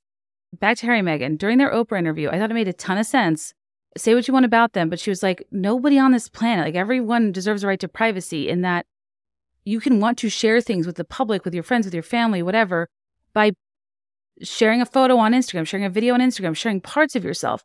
But who, nobody thinks that should come along with here, take my phone, scroll through my co- whole camera roll, have at it. You have the right to consent and control what parts of you you share publicly. And there, you have a right to retain a level of privacy. I think with Harry and Meghan, what confuses people is that the, the narrative that especially the Piers Morgans and the Megyn Kellys and the kind of media personalities and pundits of the world that really hate them, they they love to uh, weaponize their desire for a more private life out of the spotlight. And then anytime they're spotted anywhere at the bungalows at a hockey game, doing a documentary, doing a book, they're like, how's that quest for privacy going? And I think people misunderstand privacy in that way because Actually, even if you read their initial proposal on the, their website for taking a step back from their official royal duties, like it even says their formal statement acknowledges that their their roles as members of the royal family are subject to interest and they welcome accurate and honest media reporting as well as being held to account if appropriate. Equally, like every member of society, they also value privacy as individuals and as a family. And they talk about like their quest for public service, their, you know, desire to be self-funded working royals, their acknowledgement that comes with the level of being public and having publicity. And not to say these aren't very flawed individuals that have been hypocritical a lot of the time, like trust me, a lot of the time. I just think their baseline quest for privacy is is kind of misunderstood and used against them when um, I think they always were like, we're going to be public figures. They wanted to be like, I don't know if they wanted to allegedly be public servants or whatever, but um, they weren't comfortable with how behind the scenes stories were being like shopped and misconstrued and their own family wasn't like standing up for them when things were like blatantly materially incorrect. So for them it's about consent and control. Like they'll they'll I think they always wanted to tell their story and let you in, but they wanted to be able to control it and produce it themselves, so they did. Uh their story's been out there told by everybody else in every other context they wanted to have control over the way they told it, which makes sense. But again, there's so many endless layers to this that you could argue of what comes along with their level of fame and wealth and privilege that they just need to deal with. But I, I understand the baseline quest for like human privacy, decency, and security. Let me read from a this is from a BuzzFeed article. It says for the Sussexes, it's never been about privacy. They never wanted to step out of the spotlight. They've just wanted control over where it points. As working members of the royal family, Harry and Meghan were powerless in many ways when it came to shaping their public narrative. As we know from the Oprah interview, they had to play the media game according to the royal family's rules, staying silent when they would have rather spoken out. They were obligated to share parts of their lives with the public via an established system of palace approved reporters known as the Royal Rota, and compelled to participate in such rituals as the ceremonial presenting of a royal baby to the cameras. They had to seek approval for everything, always with the understanding that their wants and needs were of lesser importance than those of the sovereign and direct heirs to the throne, not to mention the preservation of the monarchy. Meghan told Oprah the top royal bureaucrats were willing to lie and protect other members of the family, but they weren't willing to tell the truth to protect me and my husband. So, like, I, I just think that's logical. Like, it was about consent and control for them. And as I've always said, I actually would have probably wanted to leave too. I don't think their role in the royal family, I think their level of restriction was disproportionate to their level of upward mo- mobility. Um, and I don't really, I never totally understood why it was such a big deal that Harry couldn't live a bit more like the siblings and distant heirs to the throne, like some of his cousins or aunts and uncles, and why it ha- was, I don't know. But again, I can't get into all of it. And I think what also contributes to their narrative of like n- insisting on being private is that they take action in privacy related litigation. Um, that is quite valid but again, it kind of fuels this. Oh, they just they want to be anonymous, which is it's just not the same thing. They take action against egregious breaches on behalf of a third party with like your legal right to privacy. And, and mind you, the royal family's done the same in other instances. William did the same when topless photos were posted of Kate. We are not entitled to that private moment. We're not entitled to photos of her body. Like that is a terrible, terrible breach of privacy um, like the mail online po- publishing a private letter is fucked up. It is illegal. Phone tapping is inarguably a huge privacy invasion. I think we forget the legitimacy of the court action they've taken for breach of privacy and breach of copyright because other public figures maybe would have looked the other way or said that's the way it is. And I think that Harry kind of f- fueled by him feeling like the media killed his mother and that story swapping tore apart his family, like he just cannot handle letting them win in any way, shape, or form. So he is taking on very valid cases of privacy invasion that other people just wouldn't take on and because they don't want they fear the media will turn against them which they have but i think he's been like quite principled and measured in the things he's taking on and when you actually look at the court cases they're incredibly legitimate illegal activity that is not about them stepping out of the public eye it's about basic protections that should be you know required under law so it's not to say they're they have plenty of hypocrisies. They're not without their flaws. I do think there are many cases where they do want to have their cake and eat it too. And I think the level of personal wealth they've amassed relative to their output to the world is like a personal point of frustration for me. Getting the getting the, the huge podcast award as some visionary with a team of 32, 30 million dollars, and you only have one season and like a 12 week run. It's just not representative of what, what most people have to go through in this industry. Um, but that's what comes along with platform and that's how they've worked it. And I think what also maybe doesn't bode well for them is starting out like they kind of positioned it at first as like we want to have more of a backseat in production and directorial work in the entertainment space, but then they became more of the subjects and a lot of stuff that was shared in Spare I did not think was necessary. Um, so I, I too have mixed feelings, but in general, I think where it gets confusing is what like what happened this week with the car chase. Like I cannot get a clear read on what the hell happened. And it's really confusing to me because when it's the thing that's constantly brought up, you know, it, it does leave more space to be like, you're playing the victim, you're crying wolf, you're overstating this, that, or the other. And it's also confusing because, like I mentioned earlier, I think privacy is to be expected within the scope of where you don't invite people in and where you don't participate in the public eye. And they were at an event, we're at a gala, we're on a step and repeat on a red carpet and leaving they were being followed and i'm like okay i understand like a level of disproportionate following and harassment and stalking and following you home is very scary. And obviously, if it endangers people on the road and whatnot, uh, it's important to get authorities involved. But like, why them? Why that night? Why not anybody else from the gala? And I don't want to like victim blame, but what I kept, what I was kind of gleaning was that, okay, it seems like the biggest, they were being followed. And that's like a pretty common thing with a celebrity, but they really didn't want the paparazzi to know where they were staying. And I think that like a lot of times people get followed back to their hotel, but you stay in hotels with high security with underground entrances. There are plenty of ways to get in places not from the front where you can lose people because there's security. But I don't think they were staying at a hotel. They must have been staying with a friend or something. And, and I don't know if they had that security and they seem to really not want people to know where they were staying. So that it's like fair, but if that's the case, okay, I understand. I I would not want people to know where I was either if I didn't feel safe. But also at a point doesn't if your job or if your person if your life comes along with that level of unfortunate uh interest in harassing by paparazzi, not that I agree with it, but don't you go out of your way to take measures to prevent how invasive they can be? It's kind of like you need to, I think you can rage against the machine, but there are times when like you could also play the game a little smarter to make it affect you less. And to choose to stay with somebody instead of at a hotel with high security and underground or a back entrance uh, doesn't really make sense to me because that's just a choice you could have made to make this easier on yourself and not have panicked when you were being followed. So it kind of seems like it's totally fair that they were being harassed and followed and they didn't want to be.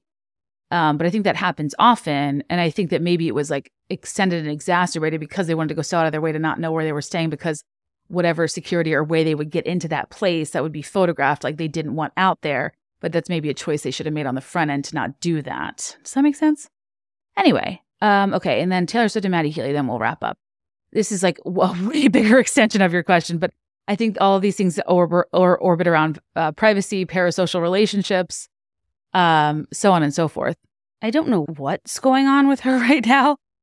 And the 180 from the extreme demand for privacy to open paparazzi walks, hand holding in public, even though I guess that arguably was a private club, but still going to and from Electric Lady Studios together, having the guy she's rumored to be dating show up at her shows in the VIP tent that is high visibility when there are options to be in boxes and in other places without that level of visibility.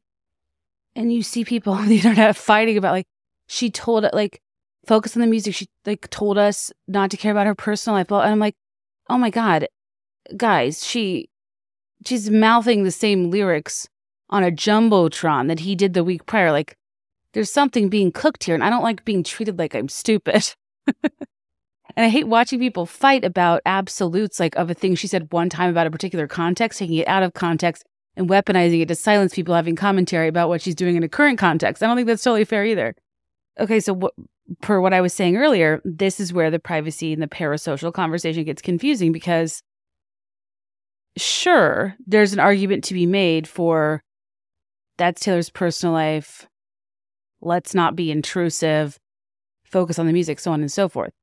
But when she's making the choice to be publicly seen with people, and beyond that, she's making it a part of a product. She's making it a part of the fan transaction. And this is where it becomes a problem that is totally fair for people to comment on. And it's really um, dismissive and in dialogue terminating to say, we shouldn't, she told us to allow her privacy, not to care about her personal life, blah, blah, blah.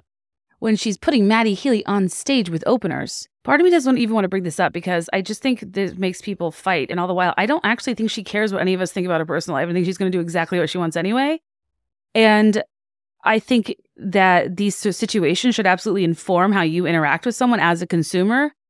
But like directly reaching out to her, harassing her, demanding uh, to like control her behavior and who she hangs it's just not realistic. You don't know her personally. And that's not just, it's just not, to, I don't think that's going to land with her as accountability. It's going to land as like kind of a parasocial overstepping and a desire to control that I think is weird for people that don't know her personally. I think I've gone through the grief phase of like, I, I think part of parasocial relationships is like there needs to be space for people to not align with everything you believe in and not care about everything you care about as much as you do and to make mistakes and be flawed. Not saying it's right, but like I just think it's healthy for you as a person internalizing this somebody you idolize, like to ex- have this room for air built in. I think I went through this process in the past couple years, being disappointed with some stuff.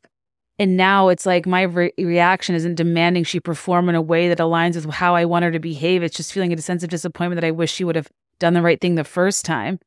And I don't really know what to do about it, if I'm honest, like other than just on an individual level have that affect how I interact with the end product as a consumer and to acknowledge that this is part of the multitudes of fandom and that sometimes it feels impossible to separate somebody's personal decisions from their art. Sometimes you choose to, and there's not really like a perfect way to approach it. But that being said, it became on the table to comment on as a part of her personal life when she platformed him and put him on a stage. Let me back up for a second. I don't want to spend too much time on this because this is okay. This is an example of anytime, like, I'm fine having the dialogue now, but over the years, I get harassed so much if I say anything negative about Taylor Swift. It becomes like if I'm in a bad mental health space or like currently I'm quite tired and preoccupied with 3D printing a human and when people light up my DMs about Matty Healy's performance art and like want to fight, I just I don't have the time or energy.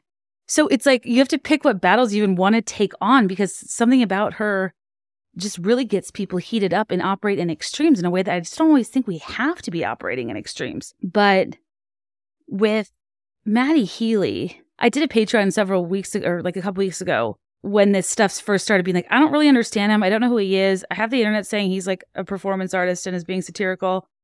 My argument's kind of like get better art. Like, kids, uh, why, why is your whole bit being a satirical bigot? It just, it doesn't, I don't have enough understanding or context for him, nor do I for that concept for me to even let it, like, let it slide but people kind of make you feel stupid and pedantic to use that word uh, for not understanding like the higher level stuff he's about. I'm sure he's said things that are on the right side of history, but it doesn't eradicate the very, very wrong and disturbing things he's said that I've listened to a lot of the context of, and they still seem pretty damn harmful and disturbing and not like a joke at all. And I don't like to actively misunderstand people. I think that it's even worth it to pay attention to how long ago something was said so we're not like discouraging people from evolving like i just i don't like picking stuff out of context and trying to paint someone a certain way like it's just not my vibe like i'm willing to give people the benefit of the doubt it's just for all the stuff i don't really understand about him that people are trying to argue i feel like from the things i've heard like in context in their normal form that just don't seem to be a bit they're not on stage they're just like him talking and it wasn't a long time ago. The things that I think are the most harmful are as recent as February. And I think that's what's confusing is like people want to say he's all good or all bad, but I just think we have to like acknowledge what's here. And it frustrates me that, you know, a white man in a rock band can get away with so much to the point where it's so offensive and outlandish. It's debatably a performance like, think about that. Like, it annoys me that people with far less who have done far less get drop kicked off the internet and absolutely dragged and quasi, you know, cancel, even though I don't like that term, especially women. Well, there seems to be an army of people working overtime to use their energy to over explain and defend this guy. And that just like makes me mad in general that like the energy is just not here to give people the B of the D when they aren't white men. I feel like, if I'm being honest.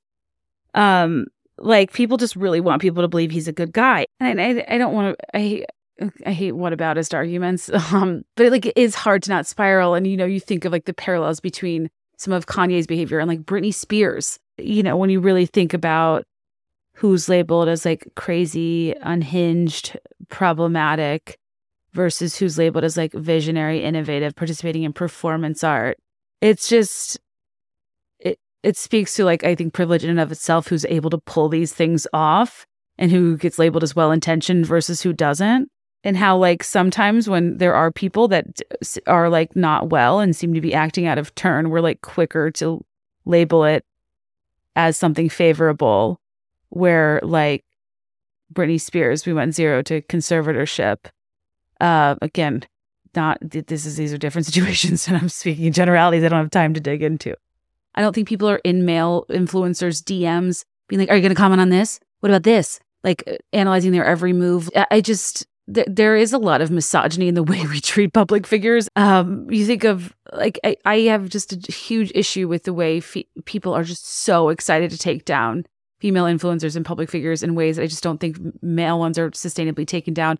I mean, theoretically, we it, it is kind of crazy to like harass her, and it's like theoretically we should be asking the same of the other work we support that's in his orbit of Phoebe Bridgers, of Bo Burnham, of Jack Antonoff. I mean, he's associating with all of these people.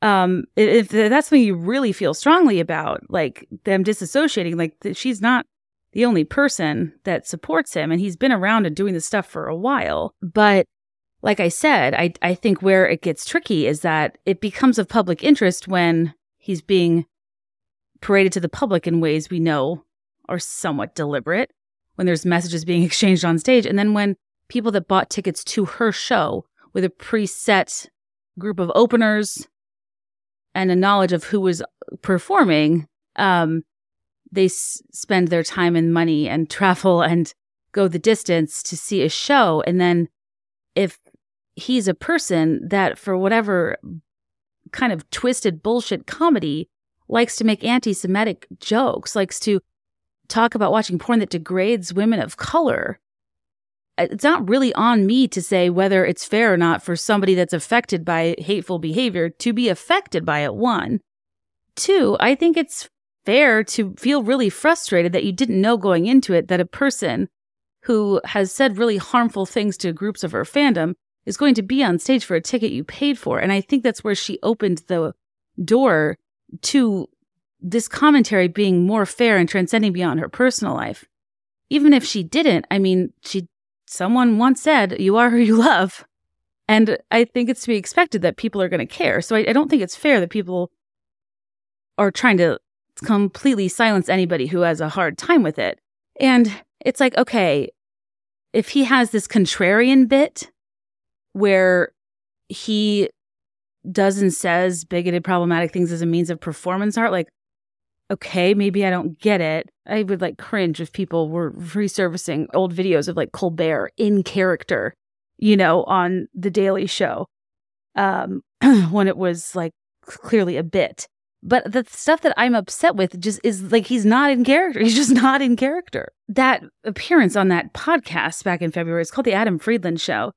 Part of the reason why it didn't make headlines then it was because it was so offensive at the time that Apple and Spotify pulled the episode from their platforms. But you can get clips of it still circulating on social media. And he says really horrible things about the rapper Ice Spice, making making fun of her, her appearance, her weight, her race, her like uh, among other things. And then like he very nonchalantly talks about watching porn from a hardcore site that is known for white men degrading and de- humiliating women of color. It's like a very violent, racist, sexist porn site that it, it's not like your run of the mill kink stuff. It's like hatred and dehumanizing and debasing women and minorities. And it's just really gross and upsetting and doesn't seem like a joke at all. And I just don't even know why we're even engaging in a conversation of this being like a defensible thing to say with such nonchalance as in February. Again, to the point where like the, the the platforms took it down. This isn't a bunch of like snowflake Swifties choosing to be offended. I would like to think m- most people with human decency would see why this is really like gross, offensive, and weird behavior that isn't a person I really like want to be cheering for on stage if like they feel that comfortable in a public forum admitting stuff like that uh, that they participate in in their spare time. And I think it's absolutely fair to hear something like that, to not be forced to do all this research and dump energy to like finding context for his like satirical character. Like, what? No, this, that alone, mean, there's so many other things like not unpacking right now, but like that alone for me is like, yeah, this just isn't a guy I, I think is appropriate to be putting on stage without warning. This is there's no way to like compare this because it's not the same thing at all. But I keep thinking about like if I spent thousands, took off work, put in all this effort to like get tickets, blah blah blah, spent all this time and money on somebody's back catalog and supporting them, and even though that was my choice, to like think I knew what I was getting along with those votes I was casting with my dollars and my time. And then I arrive there and like Tucker Carlson's co hosting the event. And I'm like, wait, what? Like, I think about that feeling um, because I think people that ha- have been the most offended by Matty Healy's behavior have been tuned into this for a while, but you could opt out of being a part of his universe until it started to bleed into one of yours, you know? And I'm just trying to, if, if you've been like cued into this guy for a while and you're seeing him be platformed in this way and are a huge, huge fan of hers and spending your time and money with her, I'm just like trying to think of how that would feel. Uh, because at first I was kind of like, I don't know anything about this guy. I don't even know if I feel like looking into it. Then I was like, well, it's, it's really shitty to make the people that are affected by it most take, you know, have to waste the energy to explain why it's a problem. It's pretty obvious why it's a problem.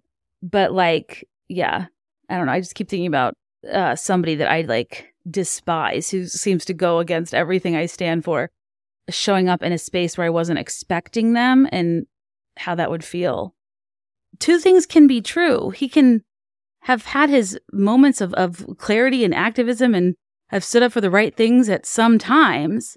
And that's true. But he can also have said really horrible, degrading things about people that don't make you want to support him. Um, and that's like leaving Taylor out of it entirely. The part where she comes in is putting him on a stage, or if they collab with Speak Now Taylor's version, and just the interesting choice of um, publicly being spotted out with him. Again, I'm not trying to control her or demonize her, but I think his behavior on its own has been there's a spotlight on it that I've come into the awareness of people like me. And I understand why that's annoying for like longtime fans who think we're like misunderstanding something, but I just don't really see how that could be misunderstood. If you want to choose to like see through that, go ahead. It's just not really fair for you to tell the people affected by the comments how they should feel about them, you know? Um, do I think the steps being taken to like control and harass Taylor for his behavior are going to move the needle. No, I, as much as I hate to say it, like, I don't think she really cares what we think about her personal life. And th- that's where part of me is like, I'm all for like healthy levels of accountability. At a point where somebody is being like constantly asked, begged, coerced into doing something, it's kind of a, it becomes weird where I'm like, okay, she gets so much shit for being a performative activist. In cases where a person's not doing the thing you hope they would do the first time, if they're having to be like begged, written open letters to, like, cetera, to like do the right thing, that just like tells me what I need to know because then all of those efforts are essentially asking them to perform. And I guess what I'm paying attention to is not just like, do you say it, but like, do you mean it and actually care? And if you were thinking through this, like maybe you wouldn't have already put people in that position. And I just, I don't, do you know what I mean? It's like, I think there's an interesting irony in being accusatory toward people that are performative and surface level while also demanding that performance from people and seemingly not caring if it like is something that naturally comes to them. When i'm just like i don't see how you wouldn't have thought this through before. And that's just disappointing to me I think Taylor, uh, to quote the podcast, Taylor's going to Taylor. And she does stuff like this all the time that kind of is surprising and disappointing, but I think we have a, a, a goldfish memory sometimes. I've had ver- pockets of time where I'm like, what is she thinking? What is she doing? But new album, new Taylor's version. I love the music. Since it's mostly about the music, there are a lot of multitudes that come along with being a, a fan of hers. Um, do I think the association is disappointing? Uh, yeah. Do I think we can do anything about it? Like, not really. I don't mean to that make you feel powerless. I just think that un- the the helpful, healthy commentary that's totally valid is kind of getting shut down by people going to extremes, like demanding to control what she does and who she hangs out with, and that's just not r- realistic. And to take it back to the privacy conversation, that's where I think like this isn't this isn't what's gonna move the needle? And at a point, do we just have to be like okay with being disappointed? I don't need her to do everything and be everywhere all at once. I don't need her to personally align with me on every issue. I think with any public figure, we have to be able to agree and disagree with things they do and allow space for your differences, for their flaws, to allow space to assume maybe you're misunderstanding some of their actions or inactions because of nuances involved with their level of fame, celebrity uh, that you can't possibly understand. Like it's a combination of it being fine to be disappointed, wanting and wishing for an element of accountability, but also understanding that this is why these parasocial relationships are complicated. And a lot of times people do separate the art from the artist and that it becomes confusing and weird during times when certain issues arise where you as a consumer have to choose on an individual basis how you participate and what you fund. And I think these like bigger fandom fights get ugly and um and all the while she's not even participating and we're doing all the work for her and it's just kind of like it's a little crazy making to me sometimes. So like I love the Eras tour. I love the music. Oh, I'm excited for Speak Now Taylor's version. I think this behavior is odd. I don't really think it's thought through. And if it is, that's perhaps more disappointing. I'm interested to see what happens. I don't hold her accountable for his actions, but I do think someone with her level of platform and her, how thoroughly she thinks through and does everything, I'm just surprised this. She put him on stage without kind of thinking through if maybe he was a polarizing figure that would offend some members of her community, and that sucks. um, and I guess we'll see how far this interaction goes from here. So I guess in conclusion, with Taylor Swift part, let me get back to privacy. I think whatever's going on with Matty is an interesting departure from the Joe situation, where people are using the Joe narrative to say, stay out of her personal life. She asked for privacy. But that doesn't apply anymore because what she's doing right now is very much inviting people into the conversation and like platforming this person the past few weeks in a very clear way. So therefore, there is dialogue, which I do think is on the table from a privacy standpoint.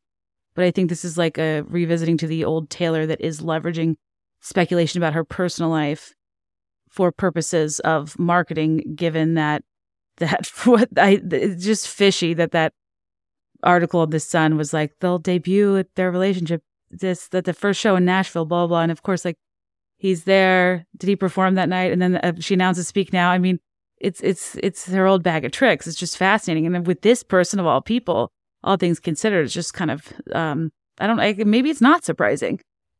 And I'm not even moralizing it. Like I don't. I think it's shitty to um say people can't participate in self promotional efforts. Like I've I've never calling attention to somebody's marketing and self promo and PR efforts. Well, I think sometimes it's like overstated what is and isn't PR. It just like is what it is and it happens and it's not meant to be offensive. uh, it doesn't mean you think you're they're a bad person or misleading you. It's just it's kind of the name of the game of fame and it's part of it.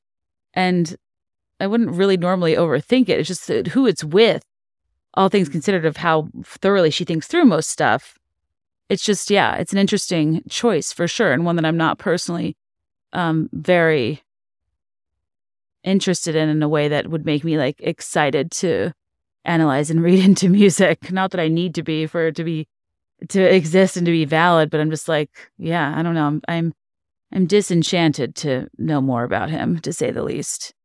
Uh, and I know that's upsetting to people that are like diehard fans of his. I just the thing I can't unhear these things, and I just really did not like them. Anyway, you guys, people don't have to do everything I like align with me entirely. I know you guys don't align with everything I say, and I'm annoying as hell, so don't listen to me. This is a very windy conversation about privacy that I don't know if it was helpful, but it was like, it's one of those things where it's so complicated, I don't feel like getting into it, but then I feel like when I have that sensation, it means I should talk about it because there's probably space for us like work out nuanced thoughts. But when something's developing i like i sometimes want more time to evolve through those thoughts to get more information. This is still fairly early. Maybe they're not dating maybe it's nothing maybe it'll fizzle out. Maybe our opinions will evolve i'll report back but that's as of now what i've been th- i think like high level with taylor swift as a fan i think it's frustrating and hypocritical when you get admonished by a public figure for inquiring into their personal life and you're kind of like shamed for doing so. But then they do paparazzi walks and actively bait you with their personal relationships. And they leverage their personal life for publicity. I feel like she's an example of a person that we can't all get along and have one clear opinion. Inside the fandom, no one's, people just hold on to things she believed in or asked for or said at a certain point in time, and no one's necessarily wrong. Um, and people kind of will stonewall with the argument of like, she's a pop star, she's an escapist medium, she doesn't need to comment on these things. She told us to stay out of her personal life, like so on and so forth. Um, but then there's people that are like, well, no. In 2020, she released a documentary that was designed to explain why she hadn't been active up until that point and to commit to activism going forward. And she has songs like You Need to Calm Down, and she had this very brief and present campaign for LGBTQ rights, trans rights, people whose rights have been profoundly compromised and put into question in countless ways over the past few years. And she hasn't really said anything. So I think it's fair to say that that commitment didn't really hold up and it, people felt abandoned. And when you feel like you're being used for someone's commercial benefit, you know, is it any different to release that song during Pride Month than it is to like release a Chipotle rainbow burrito? Like, you know, it just it, the it, it I think it's very fair to feel like the optics of caring about something and benefiting from that when the actual action isn't there is like a frustrating thing you want to hold somebody accountable to. I just like don't know how at this point because this has been happening for a while. um, and I think the Miss I think Miss Americana is what really threw it off for people. Like I I don't think I would have ever held her to a level of activism if she hadn't like kind of again for this whole conversation brought us into that part of her and made it seem like that was on the table and something she wanted, something she wanted to commit to going forward. And I think in recent years, as people's human rights have been majorly um, compromised and called into question with public policy, it's understandable that the people that fervently support her, who thought they were going to get that support by use of her platform, are kind of like, "What the hell, man?" Um, that was eloquent. Um, but so it's like I get what you're saying. If you're like she's a pop star, she doesn't owe us anything, blah blah. And I also get what you're saying. If you're like, well, she said she was going to be an activist, and she, you know, used our group as an example of her activ- activism, and then didn't really follow through. I get, I get both, and both are like true in weird ways. Um, so I just, I think, I, I just find the fandom fighting to be like frustrating because most days I just want to enjoy the music and not really even bother, which I know sounds lazy and privileged in of itself, but it's just like I don't really know what the answer is, but I do think those go to an extreme where the feedback and the harassment and the demand for certain behaviors isn't productive and really overstates how much she cares about our individual opinions of what she does with her personal life because she's going to do whatever the hell she wants anyways. She always does. uh, but that said, it, it can fully inform how you engage as a consumer, and that's the power you have. And that's what you can choose on an individual basis. When I take stuff on like this, that isn't a perfect conversation. It never ends well for me, but I, I, I, I, I don't want to get to a place where I'm too scared to do it because I think nuance is worth exploring. So I'm sorry if I said anything that offended or doesn't align with you or doesn't match an extreme you fall in. I, I'm just trying to explore aloud. Uh, however imperfectly it's done. And um, I appreciate you being willing to listen, willing to join for Katelilah. Uh, my takes are not the the right ones. They are just an opinion. I'm so grateful to you guys for giving me this platform so I can share them. And it means a lot to me that you come back each week. We have lots of fun stuff coming up this summer as I continue in my gestation era. Uh, and I truly, for an independent operation like mine, means the world that you come back each week. You keep this operation going. If you rate and review five stars, if you tell a friend, you share on social media, like all that is like the only way I stay afloat your support helps to offset a lot of the noise and harassment that comes from people that don't like when you don't just speak positively of Taylor Swift. So like truly thank you for those of you who are like willing to uh have the tougher conversations the ones that aren't like always the most pleasant. Like I still think they're important and I still think we can be super fans and explore all sides of an issue and I just appreciate those of you that are that are cool with it and not trying to affect my livelihood. I don't know. It's just so weird to say, but it like it gets scary to talk about Taylor Swift, which is so wild. I we should never feel silenced. Like we can't have an opinion about something one way or, or another. Um. So yeah. Anyway, I gotta get this episode put up. Hope you have a wonderful Sunday if you're listening today. A wonderful week otherwise, and uh, as always, for the Walter Cronkite of it all. let me know your thoughts and I'll let you know mine. I'll be there in five. I swear.